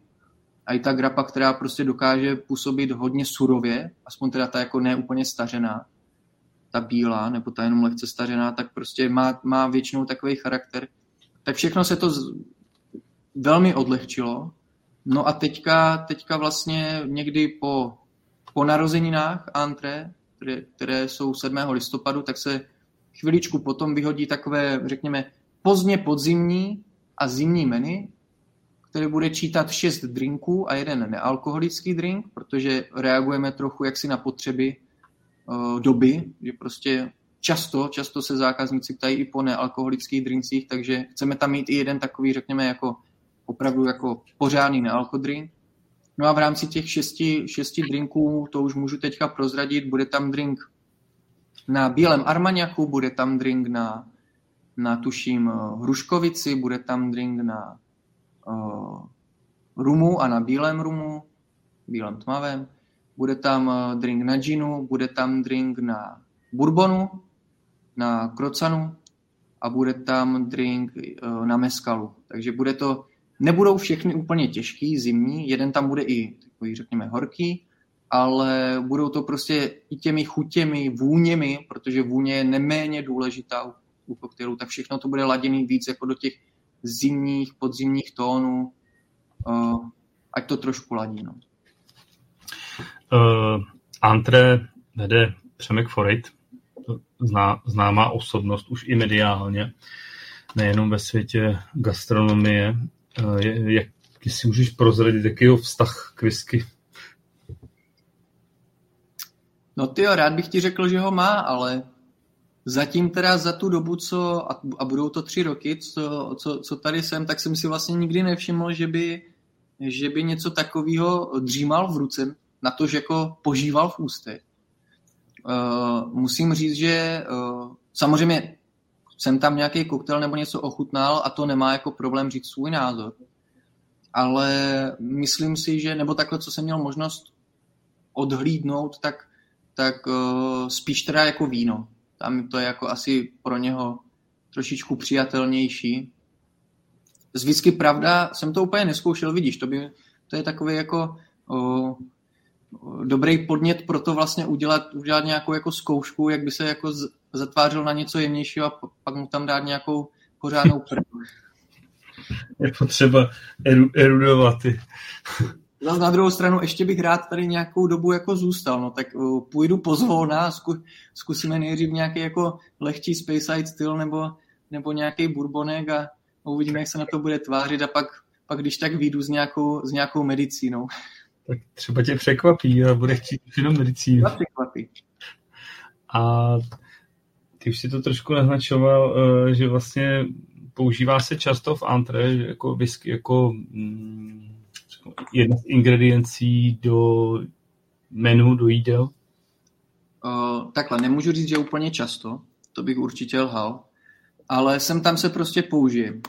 Uh, ten uh, chod, tenkrát, co měli kluci ten dezert, tam vlastně to přidávali do omáčky, takže na to, na, na to padlo spousty a spousty sladové, a nejenom sladové, jednosladové, ale samozřejmě oni občas do nějakého jako nechci říct úplně základu, ale občas prostě vyváří nějaký alkohol nebo ho do něčeho přidávají. Takže může se stát, že prostě, a v, a v těch dezertech je to, když to tak řeknu, jako velmi vděčná věc, že jo, jako použít, ať už se bavíme o whisky, případně rumu, tak prostě ty typické kombinace, kde ti to bude sedět v rámci nějakých čokolád, po případě dobře jako zvoleného ovoce a podobně, tak to prostě jako funguje. Takže čas od času, jo, ale nemůžu zase na druhou stranu tvrdit, jako že by to používali úplně s, s železnou pravidelností. To, to ne. Ale destiláty jako takový, jako alkohol, to jo. To zase v tom, v tom se kluci úplně jako nežinírujou. No. Uh, ty už si to vlastně naznačil, že vlastně dost eh, těch, nebo i, i ty naši předchozí hosti, kteří tady byli, tak to u nich funguje tak, že vlastně ten barman potom eh, v určitý fázi kariéry se přeroz, přerozuje, bych to řekl, mění tu svoji kariéru. Většinou jakoby jde směrem ambasadorem nebo nějakým takovým, vidíš, vidíš ty už taky něco takového u sebe, nebo ještě, ještě by si chtěl být? Uh, takhle. Já pevně věřím, že ta práce toho brand ambasadora je po spoustě stránek moc pěkná, ale taky, taky věřím tomu, že to je jako řehole jako každá jiná práce a sebere to spousty času. Mm. Na rovinu ti můžu říct, e, že e, takhle, kdyby asi přistála nějaká konkrétní nabídka, tak o tom určitě budu uvažovat. Když by samozřejmě záleželo na spoustě věcí jako kolem v rámci té nabídky. Na druhou stranu, i když jsem si to možná v některých fázích, když to tak řeknu, jako pracovní kariéry možná přál, aby to tak někdy skončilo, tak teď už ty ambice nemám, řeknu jako vůbec. Jo. Jedna věc je, kdyby ta nabídka přišla, člověk by nad tím jako musel přemýšlet a druhá věc je, že, že já prostě cítím, že to moje místo je spíš za tím barem a bez přehnané skromnosti nepovažuji se za barmana, ale spíš jako za člověka za barem, protože barman v mých očích jako potřebuje mnohem víc uh, znalostí některých, uh, řeknu těch opravdu barových věcí a já se já jsem občas tak jako od každého rožku trošku a snažím se to tak jako nějak vyvažovat. Ale ta ambice už asi úplně není. Samozřejmě, s tím, jak už jsem naznačoval, prostě nějaké vyhlídky nebo plány do budoucna mám. O té konec konců už ví i kolegové, že, že plánoval jsem to trošičku dřív, řekněme třeba teď už na přelomu roku, ale s tím, s tím, jaká je situace prostě ve světě, tak člověk úplně nechce bláznit, co se týče jako změn zaměstnání a podobně. Ale rýsuje se něco, co, co by snad mohlo, když to tak řeknu, mě stále nechat v, v gastru jako takovým. Pořád by mi to vlastně, po, pořád bych byl, řeknu, jako v centru dění, už jenom trošičku jinak. Měl bych možná možnost se podílet na, uh, řeknu, nevím, jestli to není úplně moc silný slovo, zrovna jako, když to vstáhnu na sebe, ale vzdělávání, řekněme, toho mladšího osazenstva. Měl bych samozřejmě tím pádem víc času na osobní život, ale v rámci toho času bych rád pořád ještě zůstal i za tím barem, byť už by to bylo jenom okrajový a spíš jako takový, řekněme, sem tam příspěvek pro někoho, kdo by o to stále stál. No, takže hmm. samozřejmě eh, práce pro nějakou značku a, a, a, a řeknu bytí se za, za její eh, produkty, jo, kdy, když, když by něco takového se jako naskytlo, minimálně jako za, za zvážení to stojí, ale to, co možná bylo dřív, že jsem si to jako opravdu moc přál, aby to tak skončilo a že jsem to viděl možná jako jediný svý východisko v rámci vlastně toho, té práce za tím barem, tak už to nevidím jako jediný východisko, ba naopak si myslím, že těch možností, co člověk může potom dělat, potom po té kariéře nebo i při kariéře toho barmana, i když ta kariéra, kariéra toho člověka za barem pak jde už trošičku samozřejmě do ústraní, tak si myslím, že těch možností je víc. Tak uvidíme, jestli se s tebou budou potkávat třeba zrovna po tom roce posluchači, když ne v antré. Tak můžu slíbit, že po novém roce a asi ještě jako, nechci říct, jestli větší nebo menší část eh, toho dalšího roku, ale úplně neplánuju z antré utíkat za každou cenu. Je to tady moc fajn, je to tady pěkný a člověk má, člověk má obrovskou svobodu, s kterou se ale zase musí jako naučit pracovat k tomu, s čím děláš, co děláš a co můžeš dělat. Na druhou stranu ono prostě nic není věčného. No. Člověk musí občas už rozpoznat ten, ten moment, kdy by se měl třeba zase posunout a uvolnit místo někomu šikovnějšímu nebo dravějšímu. No. Mm. Je to život. Na začátku jsme mluvili o tom, že si porcoval českou whisky. Uh, já poslední době mám pocit, že poměrně úzce spolupracuješ s Juro Omelkou a jeho palírnou Tož v Těšecicích. Mohl by si k nám k tomu říct něco bližšího? No, takhle. Ona ta spolupráce je celkem na jednoduchý bázi. Uh, Jura, jelikož palírna v Těšeticích je asi tři, tři vesničky tady za Olomoucí, tak my jsme se vlastně s Jurou, dá se říct, tak nějak jsme k sobě přišli uh, skrz uh, ani vlastně nevím, kde to nějak začalo, ale abych se ti přiznal. Vidíš, to mě teďka trošku zaskočil. Každopádně, abych teda, já si možná spomenu, každopádně ta spolupráce je jako na bázi, že pokud má Jura někde, řeknu, nějakou akci, kam potřebuje člověka za barem, tak čas od času mi prostě řekne, nebo zeptá se, zdali bych měl zájem a já pokud mám čas a jelikož přítelkyně je více než schovývavá, tak uh, mu v podstatě vždycky se mu kývalo na to, že ano. A ta spolupráce vlastně je zatím, zatím pouze jako v tady těchto kolejích, s tím ale, že strávili jsme třeba spolu celkem jako fakt pěkný den někdy v Dubnu, kdy jsem mohl být přítomný, při, přítomen eh, prostě v běžném provozu, eh, kdy pan Zlámal tam měl vlastně na starosti, že jo, destilaci, zrovna se produkovala whisky, takže, nebo spirit, který, který bude jednou whisky. No a Jura mi vlastně ukázal celý, celý areál, i, i to, co je trošičku bokem a představ, představil mi vlastně celou svoji vizi. No a pokud... Jo, vidíš, už jsem si vzpomněl. Ono to vlastně začalo na Jakamarusu, který vlastně tož, tož produkuje, na tom bylinným likéru. Takhle jsme se vlastně s Jurou trošičku víc dali nějak, nějak, nějak sobě, protože to je vlastně typický, typický likér, celkem tradiční, hořký bylinej. Mě, mě, mě za barem dost uchvátil a vlastně takhle jsme se k sobě nějakým způsobem jako dostali. No. Ale jako pod tou spoluprací si jinak, abych, abych to uvedl na pravou míru, jako zatím bych z, z toho nedělal jako nějakou velkou vědu. Prostě jsem člověk, který mu je po ruce, když potřebuje pomoc právě na těch akcích a sem tam se tam něco míchne, člověk prostě si popovídá s pár lidma, pak se to zbalí a zase se jede. Na, na druhou stranu, to je přesně to, jak se vlastně se před chvílí ptal na, to, na ten brand ambasador status vlastně těch barmanů, že to je taková jako možnost.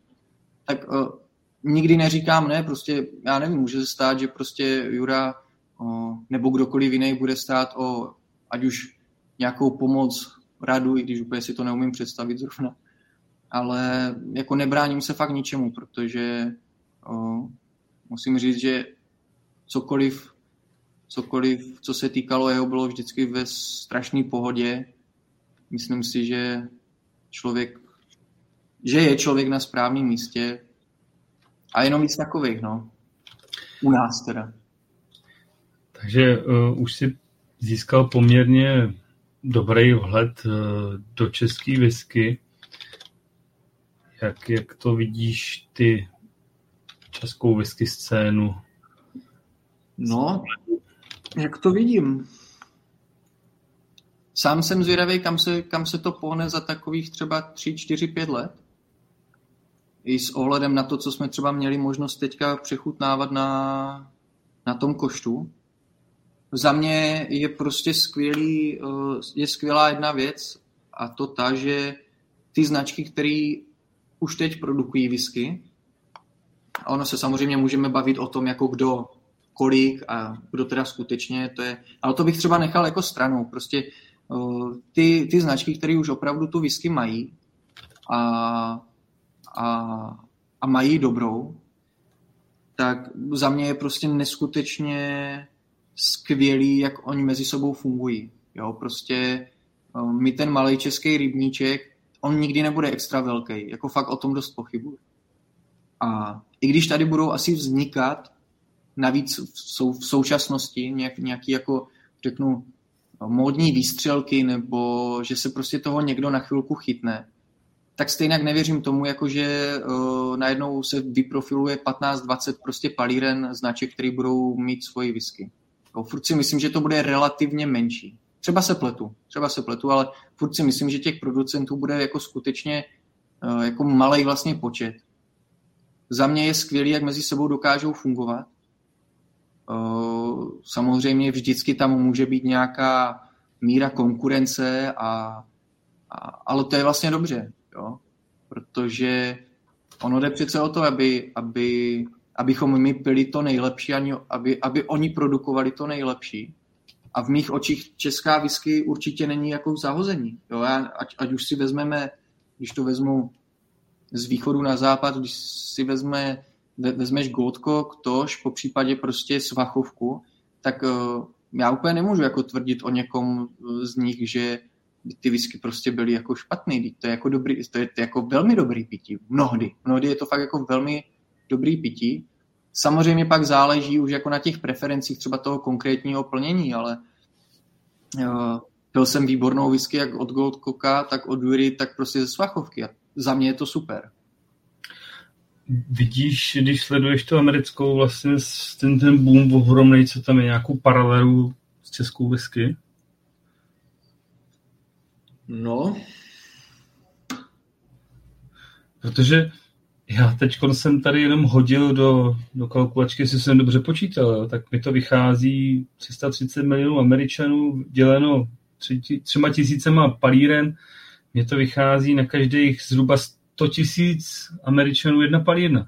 Ježiš, vidíš, to mě ani nenapadlo. V České republice jakoby by byl v podstatě potenciál na nějakých 100 palíren. Máme jich tady možná 10. Jo? Jako je tady ještě prostor? Nebo já nevím. No, já asi, já asi jsem toho názoru, že jako toho prostoru navíc už moc nebude. Mm-hmm. To, je, to je jako můj názor. Jako říkám, můžu se splíst a zažijeme třeba teďka v následujících pěti, deseti letech prostě obrovskou vlnu uh, lidí, vizionářů, uh, nadšen, nadšenců, co prostě se do toho jako pustí. Ale myslím si, že nebo má představa je taková, že to budou, když už, tak to budou třeba nahodilý projekty. Jo, že vlastně nepůjde jako o, o jako nepůjde o palírnu a značku v pravým slova smyslu. Jo? Hmm. Jako, já teď furt přemýšlím o tom výpočtu, ale Češi jsou známí tím, že pijou hodně pivo. V Americe asi pivo jede taky. Hmm. hmm. Jede i víno, jede tam i ta whisky a vlastně to, to, mě, mě to vychází, jako kdyby ty američani pili víc, než se pije tady v Čechách. Teda s jejich počtem no. palíren a kdo tam do toho všechno šlape a, a co se tam snaží vyprodukovat. Ono je zase jako, asi, asi, asi bychom se na to museli podívat úplně, úplně celkově, kolik uh, vlastně uh, kolik uh, vyprodukují i ty palírny, no. Hmm. Jako jestli, jestli Ale... jsou to fakt jako takový, takový, takový kvanta, který by se pak tam vlastně jako vypíjeli. No.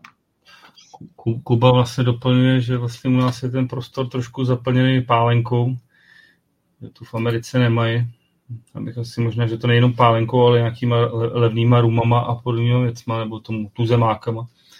Možná, že tohle je opravdu ten prostor, který, když převezme whisky, tak je tady prostor. No. Tak doufajme, že vaše práce a za barem a ambasadorů a všech lidí kolem whisky pomůže tomu, aby se tady pila whisky a ne tuzemáky. Uh, já jsem se ještě chtěl zeptat k té české whisky, jak se s ní pracuje za barem. Jestli, když říkáš, máme Česko, máme Ameriku, máme Skoty, jak to vnímají dneska ty zákazníci? chcou český produkt, nebo spíš eh, jsou k tomu ostýchaví a chtěli by tu ověřenou klasiku? Uh, no, můžeš to hodně uhrát na nějakou lokálnost. To je jako jedna možnost. Jo, prostě lidi, když už jako přijdou na whisky a chtějí českou whisky a je to třeba cizinec ještě, tak to prostě uhraješ na to, že uh, je to Česká whisky, lokální mnohdy, že jo, Gold Toš, tak to jako úplně, máme tady i svachovku, doporučuje se všechno, tam to jako uhraješ na to celkem jednoduše, tohle prostě v tom gastru teďka jako frčí. Hmm. S, tím, s tímhle jako problém není. Pokud, pokud samozřejmě jsou to lidi, kteří jsou k tomuhle otevření. Tam jako ta cesta si myslím naopak je vlastně strašně jednoduchá. Pokud jako přijde cizinec, který chce whisky, tak pokud ho prostě naladíš na tu notu té lokálnosti, tak, tak je tvůj. Hmm. Hmm. Tak jo. Uh, Peťo, co je za tebe takový tvůj daily drum, když, když prostě píšeš článek, co si nejradši naleješ, co piješ? Jeda. No. Tak nedávno to byl krocan, toho se propilo celkem dost. A musím říct, že nedávno jsem načal s bývalým, nebo s bývalým, se současným kolegou jsem načal 15 letou Glenfiddich, tak to se pilo celkem příjemně. Jo, to bylo přesně jako na to psaní, po práci prostě vypneš, ještě si třeba tu hodinku počteš, popíšeš. To bylo úplně ideální. Vlastně moc jako nemusíš přemýšlet, ale trošku si v tom něco jako sem tam hledáš a moc vlastně nepřehlí, ne, nepřemýšlíš nad tím, jako jestli, jestli je to víc nebo méně ovocný. Fajn. Uh, jaký je tvůj dosavadně nejsilnější zážitek, který máš spojený s viskou? Uh, ježíš, no. Tak to bych ti musel dělat tak top 5, ale když bych měl vypíchnout jeden, tak vypíchnu dva, tak vypíchnu tři. Tak dobře. Uh, palírna Strafaila, která je prostě neskutečná. To je, jako, to je strašně nádherná jako budova, strašně nádherný místo. Uh, Campbelltown jako takovej, tam prostě, tam, tam, tam to dýchá, jo. To je jako, tam, tam to město tě nepustí, jo. To je, to je, ještě když jsi přímo u té palírny, to je něco tak strašně skvělého tam být. To je prostě paráda. No a třetí je prostě Sky.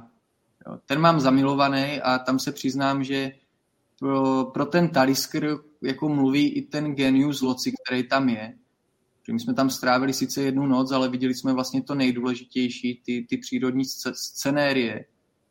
A to je prostě jako neskutečný kus země. To je jako něco tak strašně nádherného, malebného, kam bych se jako dokázal opravdu u toho, u toho skalnatého výčněku od Old Man of Store, tak tam bych se dokázal na chvilku jako fakt jenom posadit, co jsme teda udělali, ale posadit ji trošku jako na delší chvilku a, a fakt jenom s tou lahví v ruce, ať už by to bylo cokoliv, prostě jenom pozorovat a nic neřešit. To jako, to mě uchvátilo opravdu moc.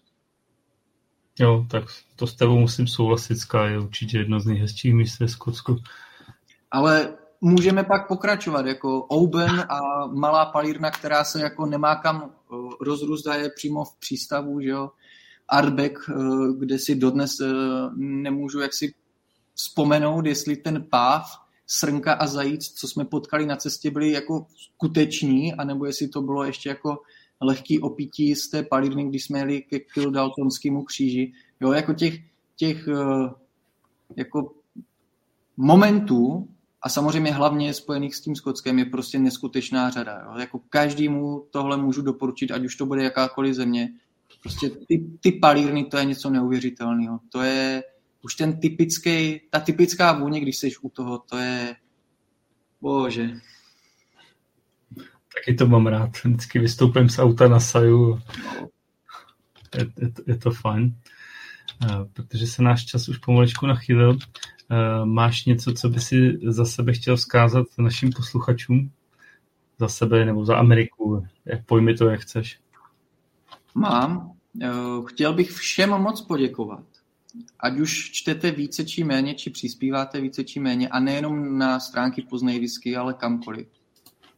Jsem strašně rád, že můžu být vlastně součástí takové komunity, Byť se občas rozčiluju, jak, jak moc eh, řeknu, eh, bych řekl, takový ortodoxní jsme, ale, ale jsem opravdu jako vděčný za to, že jsem i právě díky whisky poznal tolik lidí, tolik zajímavých lidí a příběhů. No a všem přeju hlavně, ať máme stále co pít, ať máme stále co, co pít jako z toho dobrého ranku. No a pokud prostě jednou za čas ochutnáte aspoň něco z Ameriky, tak já budu samozřejmě jenom rád. No a zároveň teda, jestli můžu, ať, ať, ať, ať ten konec je takový správně americký a patetický, jako jo, ať, ať, ať, ať trošku dostojíme teda, teda tomu, eh, té Americe, tak bych chtěl strašně moc poděkovat Honzovi, že mě vlastně ty dva roky zpátky k sobě přibral, protože to budou dva roky. A bez něho by ostatní věci, i když by možná byly někdy, možná někdy v budoucnu, tak by určitě nebyly tak rychle a tak překotně určitě by nebyl prostě whisky festival, nebylo by toliko nových kamarádů, přátel, určitě bychom asi teďka spolu takhle nemluvili. A celkově prostě bez něj, bez toho prostoru, ať se mu to může zdát i jakkoliv uh, triviální, tak bez něho by prostě některé věci nebyly. Takže za tomu moc děkuju. A taky děkuju svýmu kolegovi Jeníkovi Vondrkovi za poskytnutí techniky dnes večer. Tak, vyčerpal si svůj prostor, doufal jsem. A, a teď už to chce jenom tu hudbu, pomalý titulky jo, a slzy v očích. Jo, jako úplná Amerika. Happy. jo, tak já ti moc díky, že jsi přijel pozvání, že jsi nám přišel popovídat o svém světě z whisky. Já ti moc děkuju za pozvání, bylo mi velkou ctí tady s tebou dneska být. Moc ti děkuju. My jsme se dozvěděli hodně o Americe, o nových směrech, o tobě a o tvém životě z whisky.